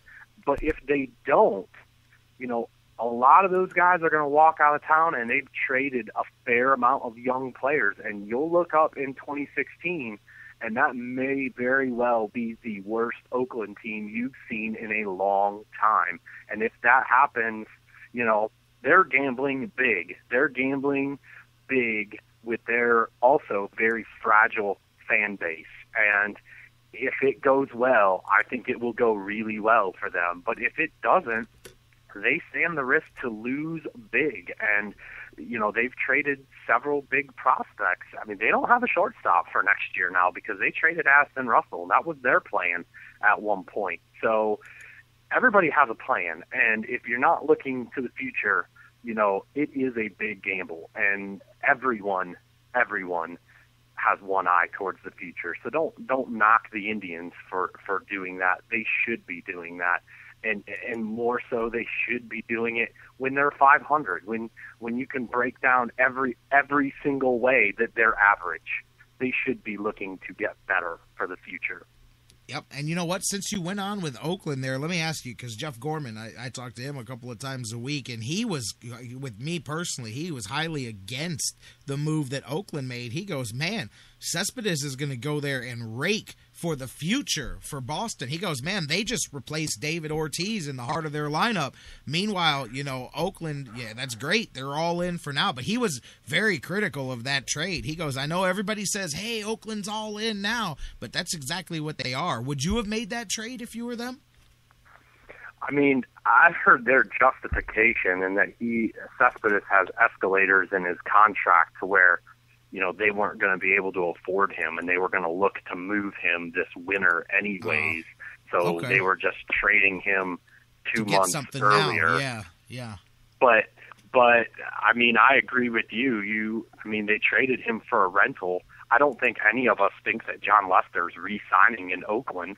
No, he's probably going you back know, to Boston. That's the I've best heard part. that too, and I don't know about that. I mean, no, I, they don't I want to pay him. They don't want to pay him. He yeah, wants like I mean, twenty four I mean, million they're pretty set on what they think he's valued at, and Yeah. obviously he thinks it's more. So uh, someone will blink. I mean, if if, if I was going to throw a dollar down, which is funny to of an expression when you're The talking Yankees. about guys and millions of dollars in free agency, but Jon Lester will be a Yankee next year. There you go. Um, I knew it. I said it right before you. Yankees. I knew that's where you were going. Yeah, I mean, you know, he'll, he'll be a Yankee, but I mean, He'll get twenty anyway, million a year or something to go play in New York. Yeah, I mean, it's a big gamble what Oakland's doing. I'm not. I mean, when I first saw that trade, I, was- my, I mean, my my first word was wow. I mean, Yeah. I, I I don't know that I would have done that deal for Oakland. I, I I guess my answer is I probably wouldn't because I think one of the biggest winners last week was the Boston Red Sox. I Me mean, too. I think what they what they managed to get uh, for a team that is you know looking toward next year and trying to you know rebuild quickly and on the fly. I mean, what they got from Oakland and St. Louis. I mean, I think they did an amazing job for you know a pair of pitchers who likely weren't going to be there much longer, and you know they got a lot younger with Joe Kelly in their rotation, and they have some young players that they're going to give the opportunity to play for the next two months and see where they're at going into the winter. And I mean, they're doing very much of the same of what I think the Indians are and should be doing in the last two months. And you know, I guess the bonus is that somehow miraculously the Indians are still in it while they're doing that. So, I mean, but I think, I guess for your question, I'm not sure I would have done that if I was Oakland because I thought Boston made out like bandits last Dude. week. Me too with Boston. I'm sitting there watching the trade deadline go by, and I'm like, man, next year, two years from now, don't y'all be complaining about Boston because you, you just helped them out tremendously. Like I could not believe that the haul the haul that they got for, like you said, guys that are rolling. You know what I mean? And and and we've talked about that inflated value at the uh, at the trade deadline, but man. They and I agree with you, man. I think that that's gonna, you know, they're they're keeping an eye to the future, but I mean competing again next year, and I think they did a great. I agree with you. They were definitely the winners at the trade deadline, no doubt. To me, Boston.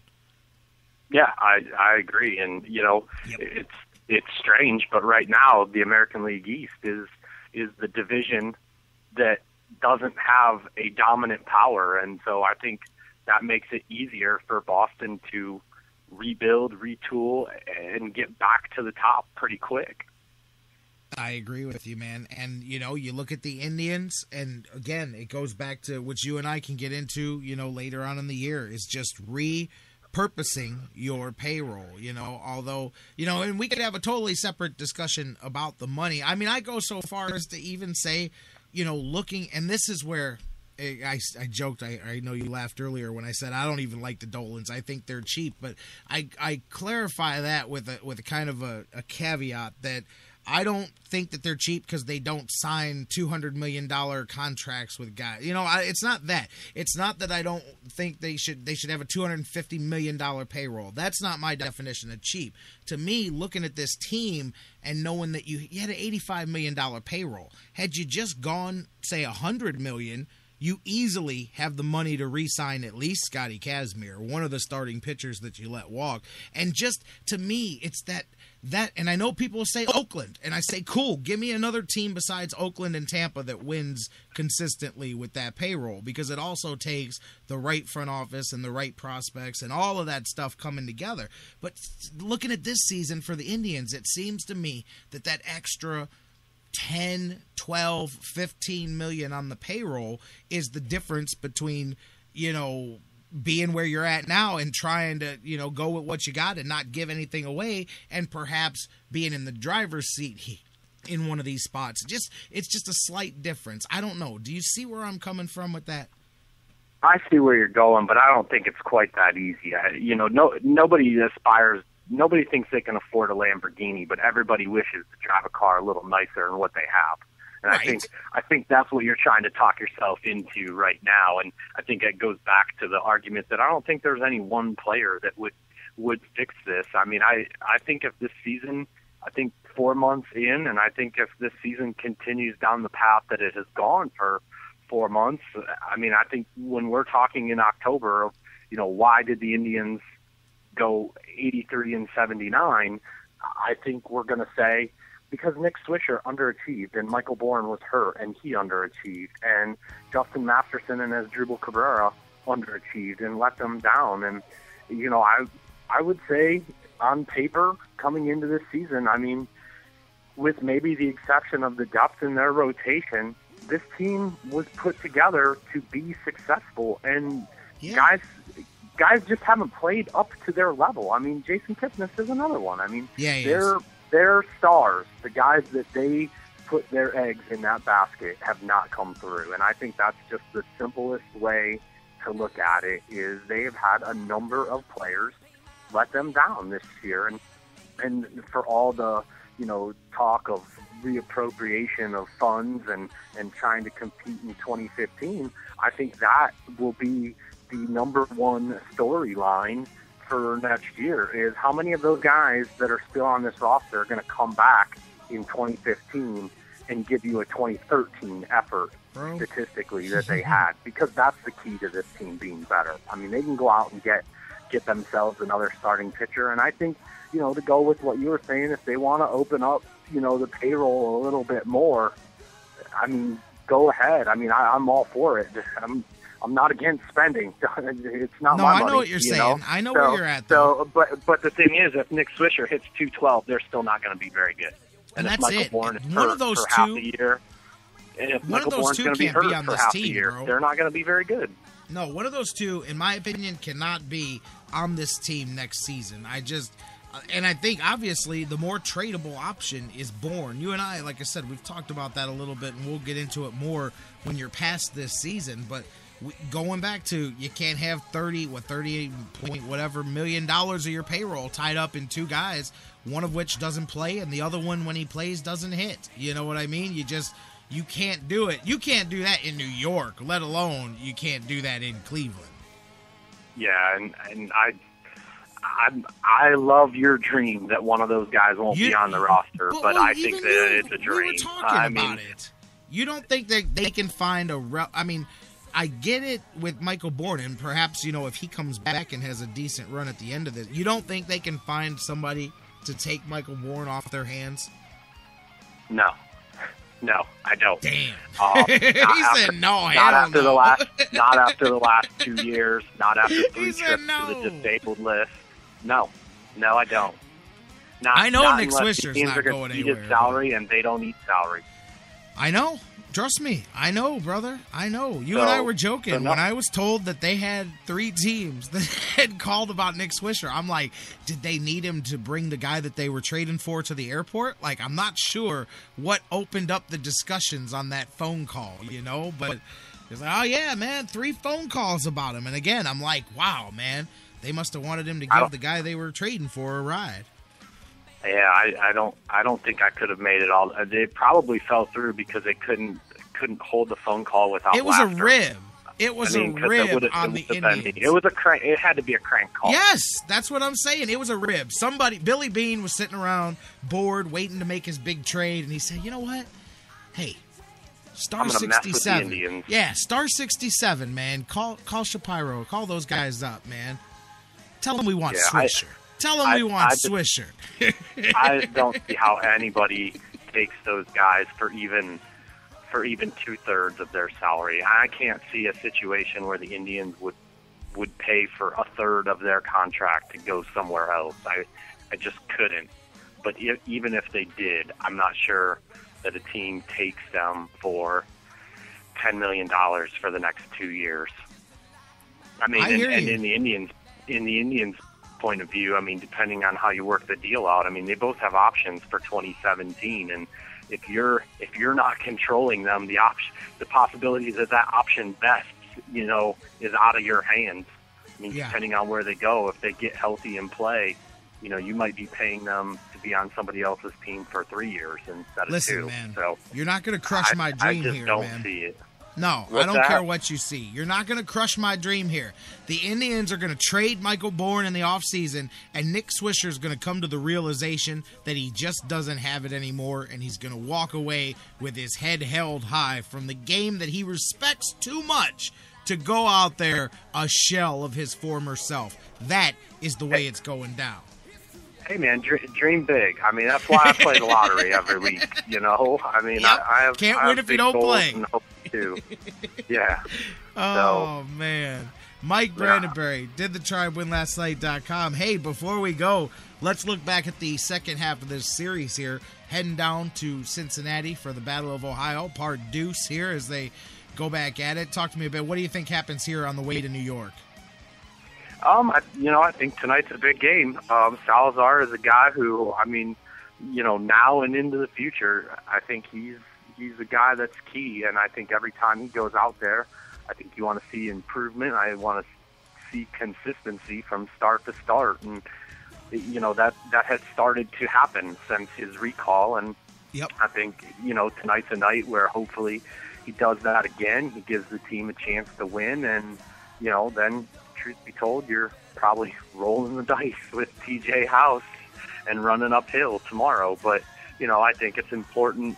I mean, every time Corey Kluber, Trevor Bauer, and Danny Salazar go out there right now, I think it's important to to see those guys continue to string together good starts because that's important for now and into the future. And and I I think what Corey Kluber is doing this year is awesome, but his ability to do it again next year is going to be key. And you know, Bauer and Salazar getting getting to that level or, or, close is is going to be huge. And the faster they get there, the quicker the Indians will truly be competitive.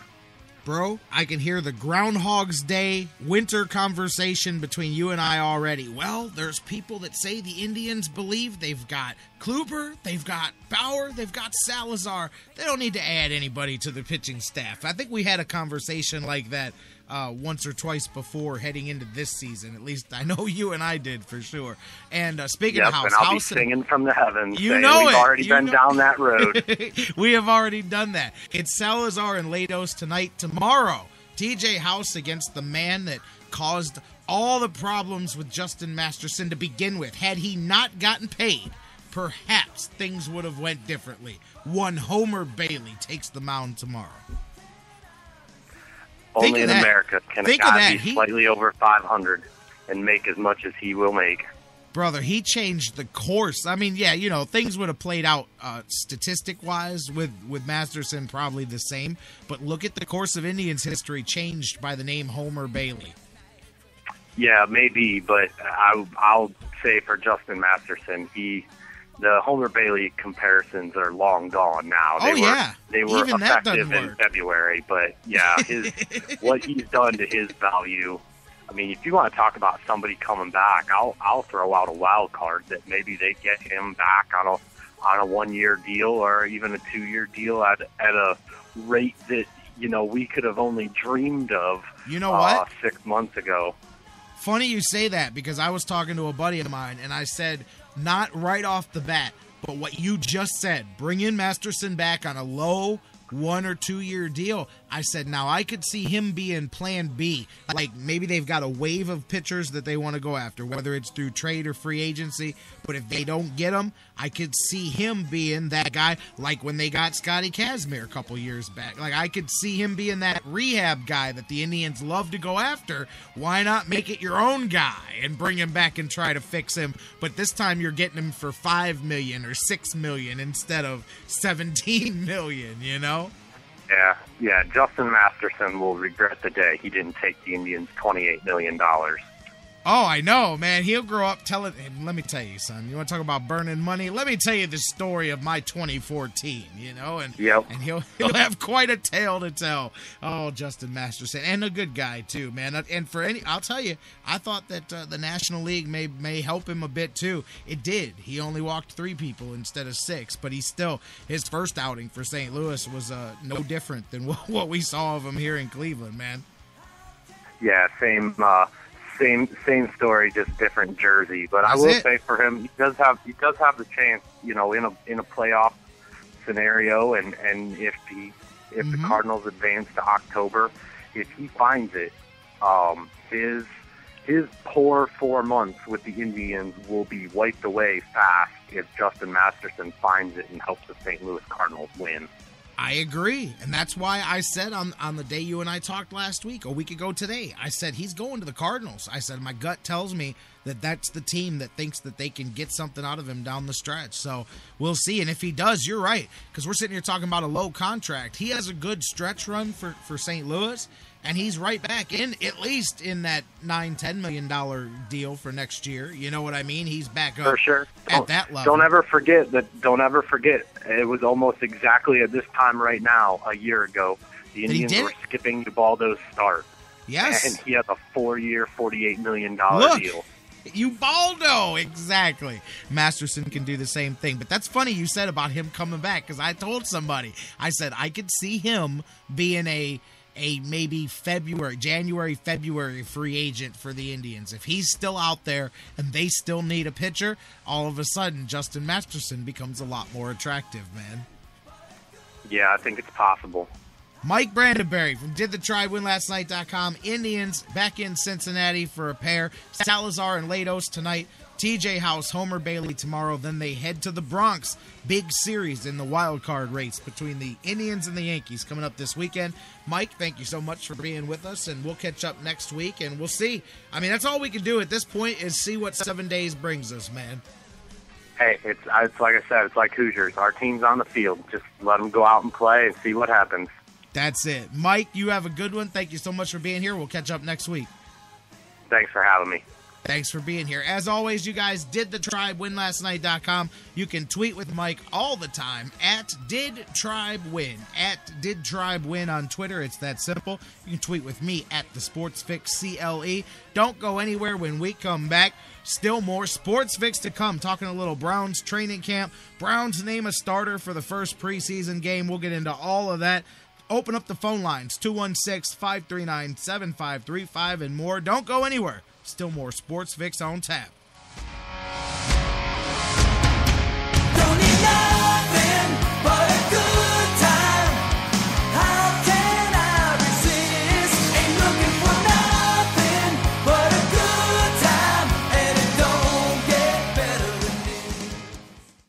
And now, a very special announcement from the Sports Fix. Black bears weigh between 2 and 500 pounds.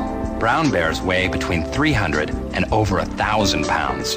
Black bears run away from you, brown bears run at you. When attacked by a bear, simply lie still on the ground and cover your face and head with your hands. When the bear is finished batting you around and mauling you, contact the U.S. Forest Service. And that was a message from the Sports Fix.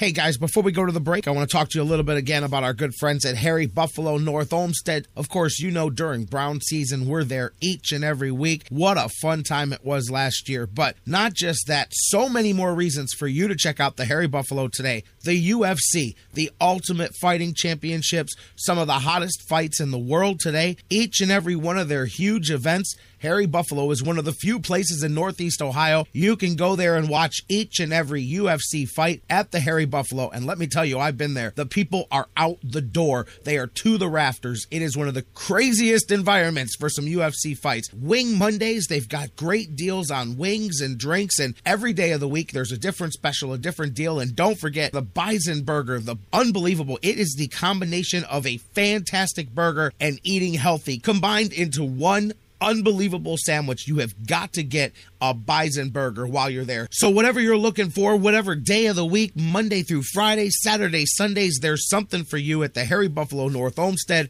just outside Great Northern Mall. Check them out today. Harry Buffalo, join the herd. Hey, this is Scott Fujita, and you're listening to the Sports Fix oh, Business owners and professionals, do you want to take your business, your product, your team, your event to the next level? You want to advertise right here with the Sports Fix. Our listeners are among the most loyal listeners, terrestrial or internet. The Sports Fix universe is not only the radio show, but tens of thousands of fans on Facebook and Twitter. Email me, Jerry Myers, the Sports Fix at AOL.com. That's the Sports Fix at AOL.com. And let me help you swing for the fences and hit it out of the park right here on the Sports Fix. Sports Fix listeners, do you tweet? So do we. So tweet with us 24 7 at the Sports Fix CLE.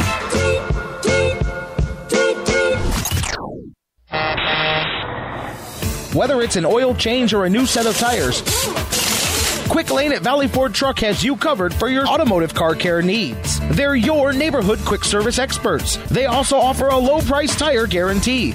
Choose from 13 brands, and if you find the same tires at a lower price within 30 days, Quick Lane at Valley Ford will refund the difference. They're open late Monday through Thursday until 9 p.m. and open early Saturday so you can check it off your to do list and get on with your day. They also have a newly remodeled service lounge and additional service bay just for Quick Lane oil changes. Quick Lane at Valley Ford Truck is located at 5715 Canal Road, right under the 480 bridge in Valley View, just down the road from Independence. 5715 Canal Road, right under the 480 bridge in Valley View, just down the road from Independence. Come see why life is better in the Quick Lane. Quicklane.com slash Valley Ford Truck. That's quicklane.com slash Valley Ford Truck. Portions of the Sports Fix brought to you by Signs and Ship, the official printing source of the Sports Fix. Locations in Ohio, Pennsylvania, Virginia, and Florida. Find out more at signsandship.com. News break. I'm Christine Lisi right now. Still no word yet if Tiger Woods will play in the PGA Championship. Woods asked for an extension to register and will have until his 8:35 a.m. Eastern tee time in tomorrow's opening round to, to register. He withdrew from Sunday's final round of the Bridgestone Invitational with a back injury. British Open winner Rory McIlroy is the favorite to win golf's final major of the year. Game feels in really good shape, obviously, and, and coming in here with a lot of confidence. And you know, historically, the PGA Championship has probably been my best major. The win at Kiawah in 12, but then a couple of third place finishes and a couple other top tens. Rory McIlroy, if he wins the PGA Championship, he'll become just the third man ever to win four majors by the age of 25. The others, Tiger and Jack Nicklaus. NFL Dolphins activated running back Knowshon Moreno from the pup list. He missed the first 12 days of training camp with a left knee injury. Free agent receiver Santonio Holmes worked out for the Bears. Chicago looking to add depth with number three wideout Marquess Wilson sidelined indefinitely after surgery on a broken clavicle. The Browns are also interested in Holmes. Forget the holidays. The best time of year is fantasy football season, and the most important decision is where to host your draft party. So go with the league favorite. With wall to wall TVs and handspun wings, there's no better way to kick off the season. Buffalo Wild Wings. Wings, beer, sports. Now, back to the Sports Fix.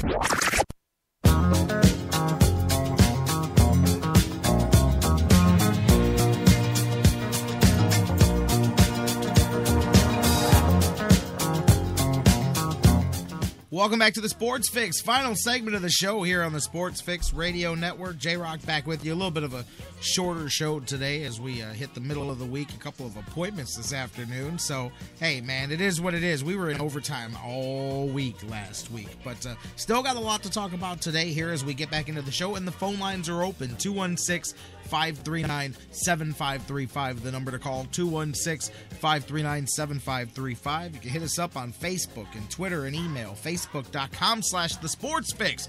Tweet with us at the sports fix, CLE.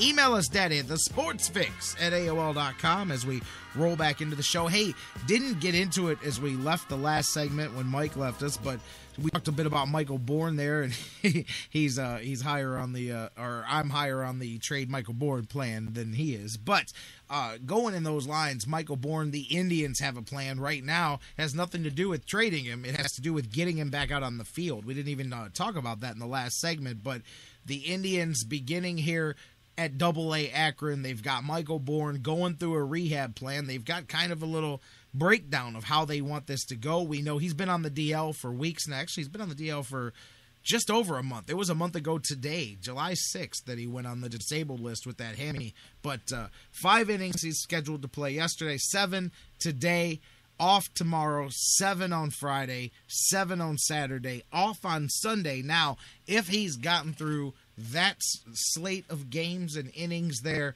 then he would take one more day off and then have two full nine inning games, which I would assume he'd be at AAA by that point in time, and then the decision could be made to take him off of the disabled list and get him back on the roster and get him back up here to contributing to the hopefully to the stretch run for the Indians. And also uh, injury related along those lines with the outfield they activated Nyjer Morgan from the disabled list yesterday and then gave him his release as well um, I, I, like T Plush, but uh, Indians released him there. Remember, he got hurt way back at the beginning of the season. Um, I remember watching him get banged up on his knee. It was against the Blue Jays. He hasn't played since, and uh, the Indians said they knew that he wasn't coming back this year. He admitted to them that he was still trying to rehab, wasn't even close to coming back. So they went ahead and did what they had to do and moved on with that. And uh, Nyjer Morgan, thank you for your contributions to the early part of the season. And you know what?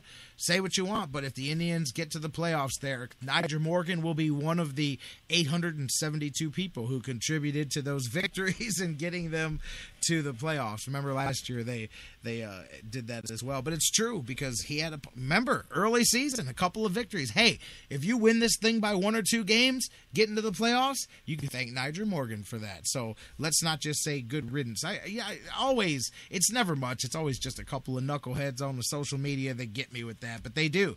Good riddance, Nyjer Morgan. Like what did he do for that? Really? I mean, like he played all right while he was here. He got hurt and he's been gone. But people and and I know it's frustrating sometimes, but people will hold that against you. I don't hold the disabled list against Michael Bourn nowhere near as much as I hold the 800 strikeouts against Nick Swisher. I'm just saying, but I'm I look at things differently than everybody. Some people look at a guy, and I know, you know, when a guy's eating up space he's eating up cap room or, or, whatever your sport is, depends on how you want to look at it, and he's injured all the time. Yeah, that stinks, and that was a bad deal. But you know, it's not that's not as bad as to me. Injuries are, are out of your control, even though they're unfortunate, much less than the lack of production there. But anyway, so that's the update on Michael Bourn. We'll see after this weekend when we catch back the beginning of the week. We'll see if he has gotten himself up to a couple of nine inning performances, and then hopefully get him back here onto the major league squad as we get back into the show here, talking some football as we're down into the final segment. The Browns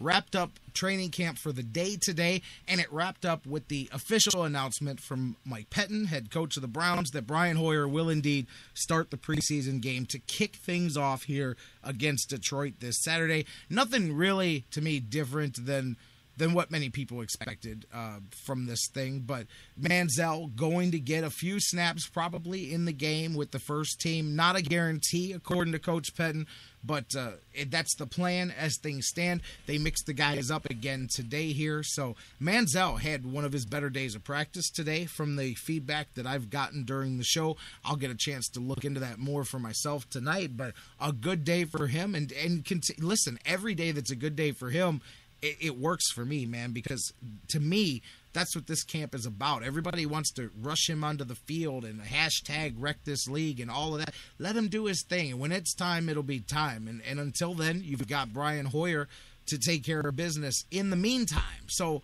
that, and that's the part. People look past the forest and to the trees, you know, but uh, but it's one step at a time here. Manziel continuing to catch up to the playbook, beginning to that that's all the important stuff there. So right now Brian Hoyer going to start and you know what's funny too is it's the tale of two reactions because across Cleveland the majority. Now there's a lot of people excited about Johnny football. I mean we've talked about that. There's a definite buzz but the majority of people cool with Brian Hoyer as well if he ends up with the job uh, because they do know that eventually it's going to be Manziel's job assuming that he continues to improve. I mean it's just a, a matter of when and not if. Whether it's week one, week two, week 10, or next season, week one. You know that that's pretty much the longest this thing is going to go, barring some crazy thing going down. So it's just a matter of the clock ticking there. But nationally, different. Nationally, it's an uproar. Who is the who is this Hoyer person, and why is Manziel not playing? And uh,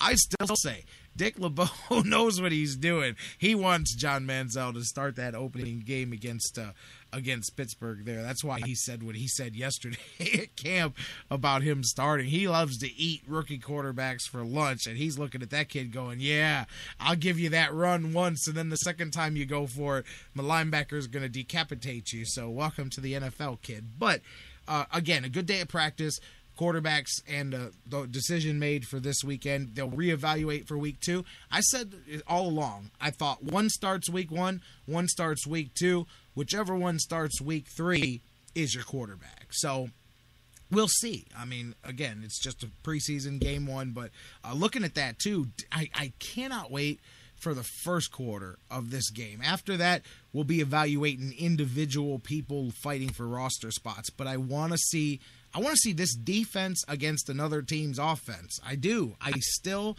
want to see if the Browns defense is as good as people think it is. I do believe it's going to be good. I do believe regardless, I think you're looking at a top 10, top 12 defense in the NFL like without any comparisons right now. I think that looks like where they're going to stand, but let's let's find out for real if it's this if it's a camp thing, if it's our offense, if it's this defense, if they are. Speaking of, something I noticed that was really cool uh, we talked a few weeks back about the Seattle and, and, and all the banging and grabbing and, and how the NFL was really going to come down and they, they jokingly about Peyton Manning complaining about all the roughshod on his on his wide receivers in the Super Bowl, but they are going to call the hell out of some holding and some illegal contact from the defensive backs this season. So I really like what the Browns have been doing to work on that. And I don't know if you guys have seen that, but wearing the uh, the boxing glove, the kickboxing gloves that make it hard for you to use your hands and hold while you're playing there.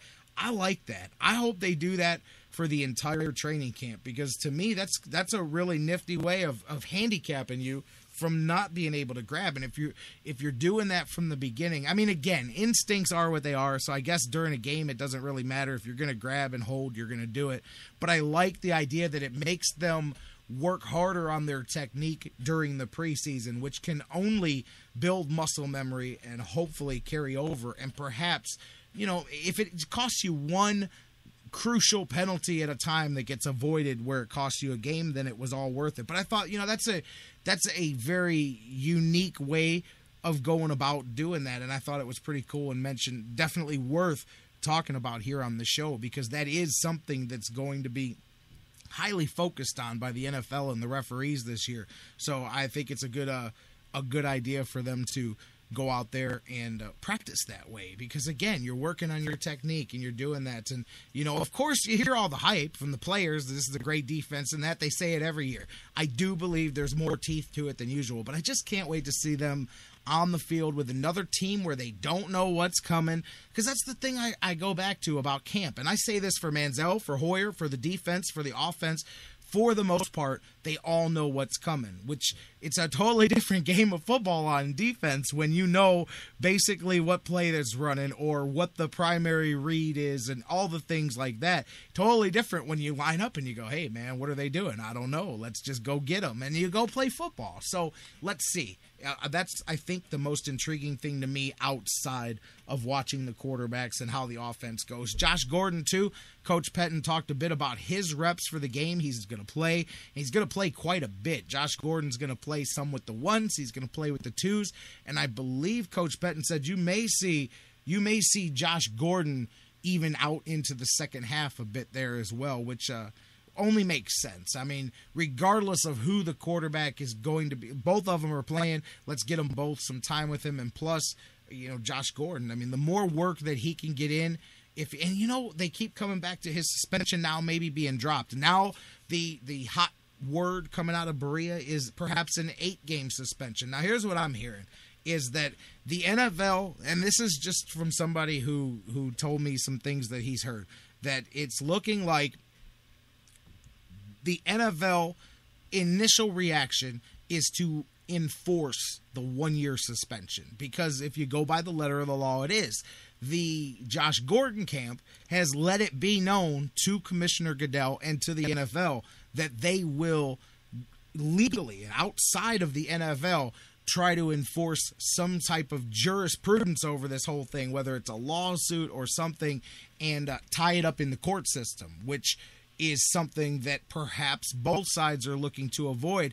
I was told yesterday that the actual uh, the reason that there's a delay of perhaps a week or two, or we've heard one to three weeks, but the reason for the delay is a negotiation right now. Both sides are trying to see if they can't find a common ground. So I guess that's why people are holding out hope, and I guess that's that is an outside thing. If the NFL decides, you know, we're going to suspend you for a year, okay, we're going to sue you. How can we meet in the middle? And they maybe perhaps I guess that's the ground that a lot of people are holding on to that this will be only an eight game suspension and that's very possible. Keep in mind that even if that's true, that's still the entire first half of the season without Josh Gordon out there which which changes a lot of decisions including I mean, that changes a lot of your decisions, quarterback and everything. The way you're going to put the team together, the type of schemes you're going to run in the first half. If you're going to get him back in the second half, the way you I'm not that you try not to win, but I guess that changes decisions too because and I'll say I, I don't know, even with the quarterbacks, okay, if you're gonna say you know, let's it's a lost year, let's throw the rookie out there and let him get his experience. I don't know if the defense, let's say the defense is as good as it looks like it may be, and you do get the possibility of Josh Gordon coming in mid-season, then I think you operate differently in the first half of the season. Then I think you have every responsibility to win as much as you can. And uh, and I, I, most definitely think that'll change too the thought process of things. But regardless, uh, I see Bruce in the chat room says if he takes the NFL to court, kicking him out of the league. That's not how it works. Al Davis took the NFL to court and won millions of dollars. Technically, so did Donald Trump, but he only won a dollar. But uh, uh, uh no, that's not how that works. And I, the only thing I'm curious of, and I should, I'm going to talk to John McMullen about this tomorrow when he joins us, is if Josh Gordon takes, if the NFL says you're suspended for a year, appeal denied, and then Josh Gordon says, well, I'm going to take this to court and I'm going to try to get it overturned, I would assume that he would get a injunction because you can't you can't suspend the guy and have it have it upheld and then a court overturns it because you can't get those games back. So I would assume that the appellate court would then put a hold or a stay on the suspension. And it would be so. I mean, that's a risk you take, though. Bruce does have a good point, but I don't think it, would get to that to that point. And I think the NFL wants to avoid that because here's the other thing if Josh Gordon does that, you can take it to the bank, bet your bottom dollar that every, every person who has had a, a tainted sample or a or in the future fails because of a small nanogram difference on their A and B, you're going to open up a whole lot more lawsuits. So they, I think that's why the hush hush and the, one to three week delay is they're trying to figure out a way to negotiate this thing out of the spotlight and get it taken care of because that's the last thing the NFL wants because that'll open up a precedent for guys who have already been found guilty or, or suspended or whatnot and all the guys coming in the future. So I guess there's your hope if you're a Browns fan. I mean, my gut still tells me, and I was told this, that the regardless of a settlement, the NFL is intending on one year suspension and so now that's where this comes in. Basically, I don't want to say uh, uh, it's kind of a little blackmailish, you know. Hey, listen, man, we're going to sue you unless we negotiate this. But that is the whole definition of settlement and negotiation. So I don't know. But then again, even even there, following up on the point of of people following the lawsuit, you can follow the threat now. You're still setting precedents here either way. So here's the playing uh, devil's advocate for the NFL that's more reason for me to suspend you for a year for the simple fact that I've got to make sure that nobody else is doing this. I've got to discourage other players. Otherwise, you're just going to be able to fail. You're going to be able to. Think about this too. The average NFL career, what is that stat? It's like four seasons or something like that. So for most guys, you could fail, get suspended, lose time, appeal it in a court or like take them to court, get the appeal suspended or, or you know get the suspension uh, suspended, I guess for lack of a better term. And by the time that thing plays itself out in the courts, your career may be over. So that's a, that's an ugly ground and, and precedent to set. So if I'm looking at it strictly from taking the Browns and hoping for Josh Gordon, you take that out of it, that makes me, if I'm the NFL, more likely to say no you failed. The rules say you're suspended for a year because that is a crazy pandora's box to open. Both and i'm not even looking back at people who've already paid penalties for similar cases because that's the other thing. We've we've talked about this here in Cleveland and we know about the samples and some people have learned about nanograms don't even know what that term was before. How many other cases that have not been public or at least have not been talked about here in Cleveland have smaller samples or different samples. I did hear that Gordon's was the lowest number that a suspension has been done for, but regardless, there may be other ones. So there's a whole Pandora's box that can be opened up by this. But that's kind of the latest on where that sits. And uh, here's the other part, too that sucks from a Browns perspective, and you, you would hope that they work a settlement, is if this thing goes the full couple of weeks, you're probably going to be right up until the last week of training camp. And remember back in June when we mentioned talking about Josh Gordon's appeal that because he is choosing to appeal this and drag it out, his suspension, whenever it begins, the one year clock starts ticking. It hasn't started ticking. So if Josh Gordon's suspension and appeal is denied and he is kicked into a full one year suspension, let's just say it's the last week of camp before the season starts. Well, guess what?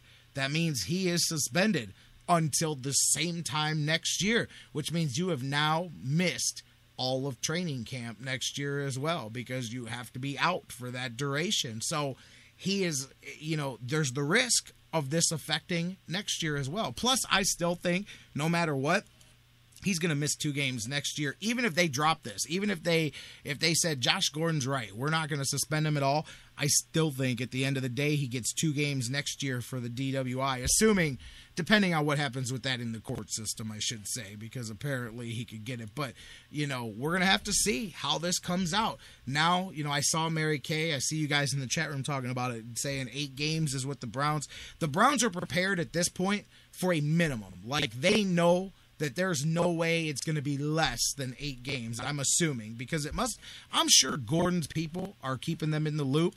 That's what they're aiming for. So I'm sure Gordon's people came to the NFL and said eight game. We're leaving eight on the table. We're willing to sit out the eight games. So that's uh, already on the table. So there's no, even if we agree with you, you're going to get eight games. So I'm guessing the hope is just simply cutting off those other eight out of it. I just wor- wonder about the precedent. Like if I'm the NFL, every time I think about settling with Josh Gordon, I'm going, but man, do you want to open this up? But at the same time, does it go to the courts? Because then who knows? Maybe the court system, they don't care about your collective bargaining agreement. If they think something, I mean, they can step in and do what they want. Maybe they blow holes in the CBA, and, and I don't know. So there's some, there's some, uh, there's some bad things that can happen from the NFL's perspective too. They could go to court and they they could end up the big losers out of this. Or like we said, the precedent is set where other people cuz then think about that. If Josh Gordon took and I don't think none of this happens. But if Josh Gordon took the NFL to court and won, don't you open up the door now to all the people who were previously suspended since they can't get their suspensions back. Maybe they i don't know. I don't know. It's crazy. It's just like a lot of who know what's about that. So that's why i think it's in everybody's best interest to keep it quiet to get it done with. And even when a settlement comes out i don't think it's pro- proposed to the public as a settlement. Here's what we decided. End of story. There's not going to be any talk of threats and lawsuits because even that Although, hey, guess what? They don't have to say it in the media. The players know. Everybody from now on is going to call this the Josh Gordon plan. When they fail something, the first thing they're going to do, call the agent. All right, man, let's put the Josh Gordon plan into effect. Stall it out as long as possible, and then try to threaten to sue him and settle this thing later. But as it is right now, Josh Gordon continuing to practice with the team. He'll play through this week. As we said, he'll play at least through the first half with the ones and the twos. Brian Hoyer with the start. Things getting ready for the Detroit Lions. The barge is on the line. The Great Lakes, uh, the Great Lakes Classic, baby. And uh, we'll see what happens. We'll talk more about that as we roll on through the week. What else? Oh, you know what? I just you know, I'm not going to go too deep into this because I still think what the guy did was stupid. But I got a kick out of a blurb that came across one of my alerts yesterday about the uh, the guy who peed on Art Modell's grave and then YouTubed it like an idiot and, and went out there and put it out there for us. But he was charged. They tracked him down. He's a 61 year old man from outside of Columbus, Ohio. Paul Sirbu is his name. They charged him with disorderly conduct in a cemetery. And they even went so far in the press release as to describe him as a Cleveland Browns fan.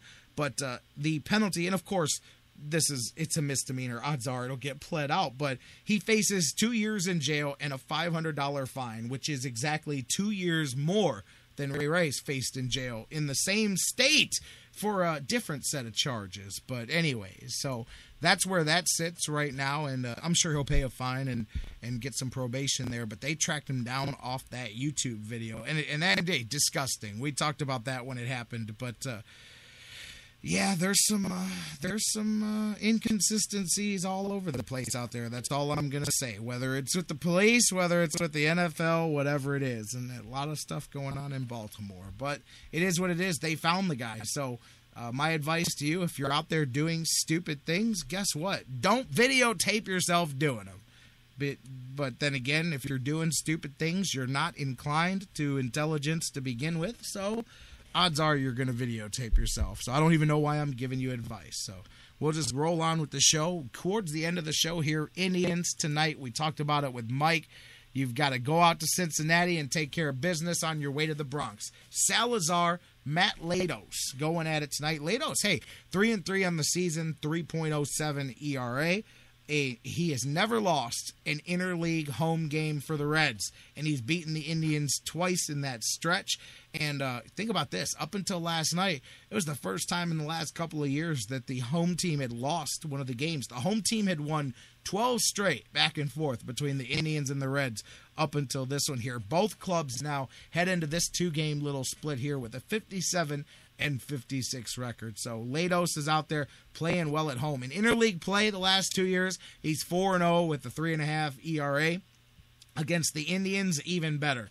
In his two home starts, 2.03 ERA, 14 strikeouts, two victories amongst the Indians. His last time out there, he won let's see who he beat miami seven innings one run five to two victory for him so and here's the thing lefties hitting a 186 clip against latos this year good, good things to look out for for the indians lonnie's three for five with a home run against latos in his career Brantley, three for eight. Carlos Santana, three for seven with a dinger. So we'll see if those guys can get to him tonight. It's going to be key with Salazar on the mound. Keep the momentum going for Salazar. Got to watch him. Keep that pitch count low.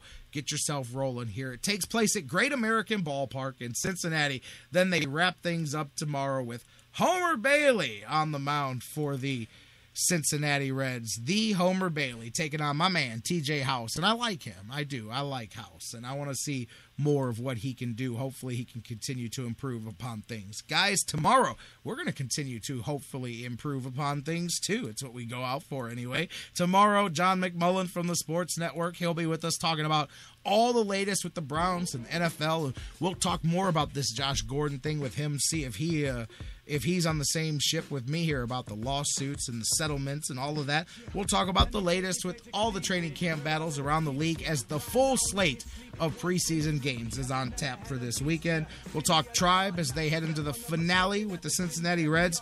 Your calls and takes and all the news of the day and so much more, baby. Same bad time, same bad channel live right here on the Sports Fix. And you made a liar out of me yet, baby. We are at 2 o'clock on the dot, which means we're in overtime again. So even when I call it a short day, it's still not a short day. I love you guys. Have a great night tonight. Enjoy the Indians or whatever your deal may be, and whatever it is, come back and talk to us about it tomorrow. Live, same bat time, same bat channel, noon, right here on the Sports Fix and the Sports Fix Radio Network. We love you, Cleveland. We'll see you tomorrow.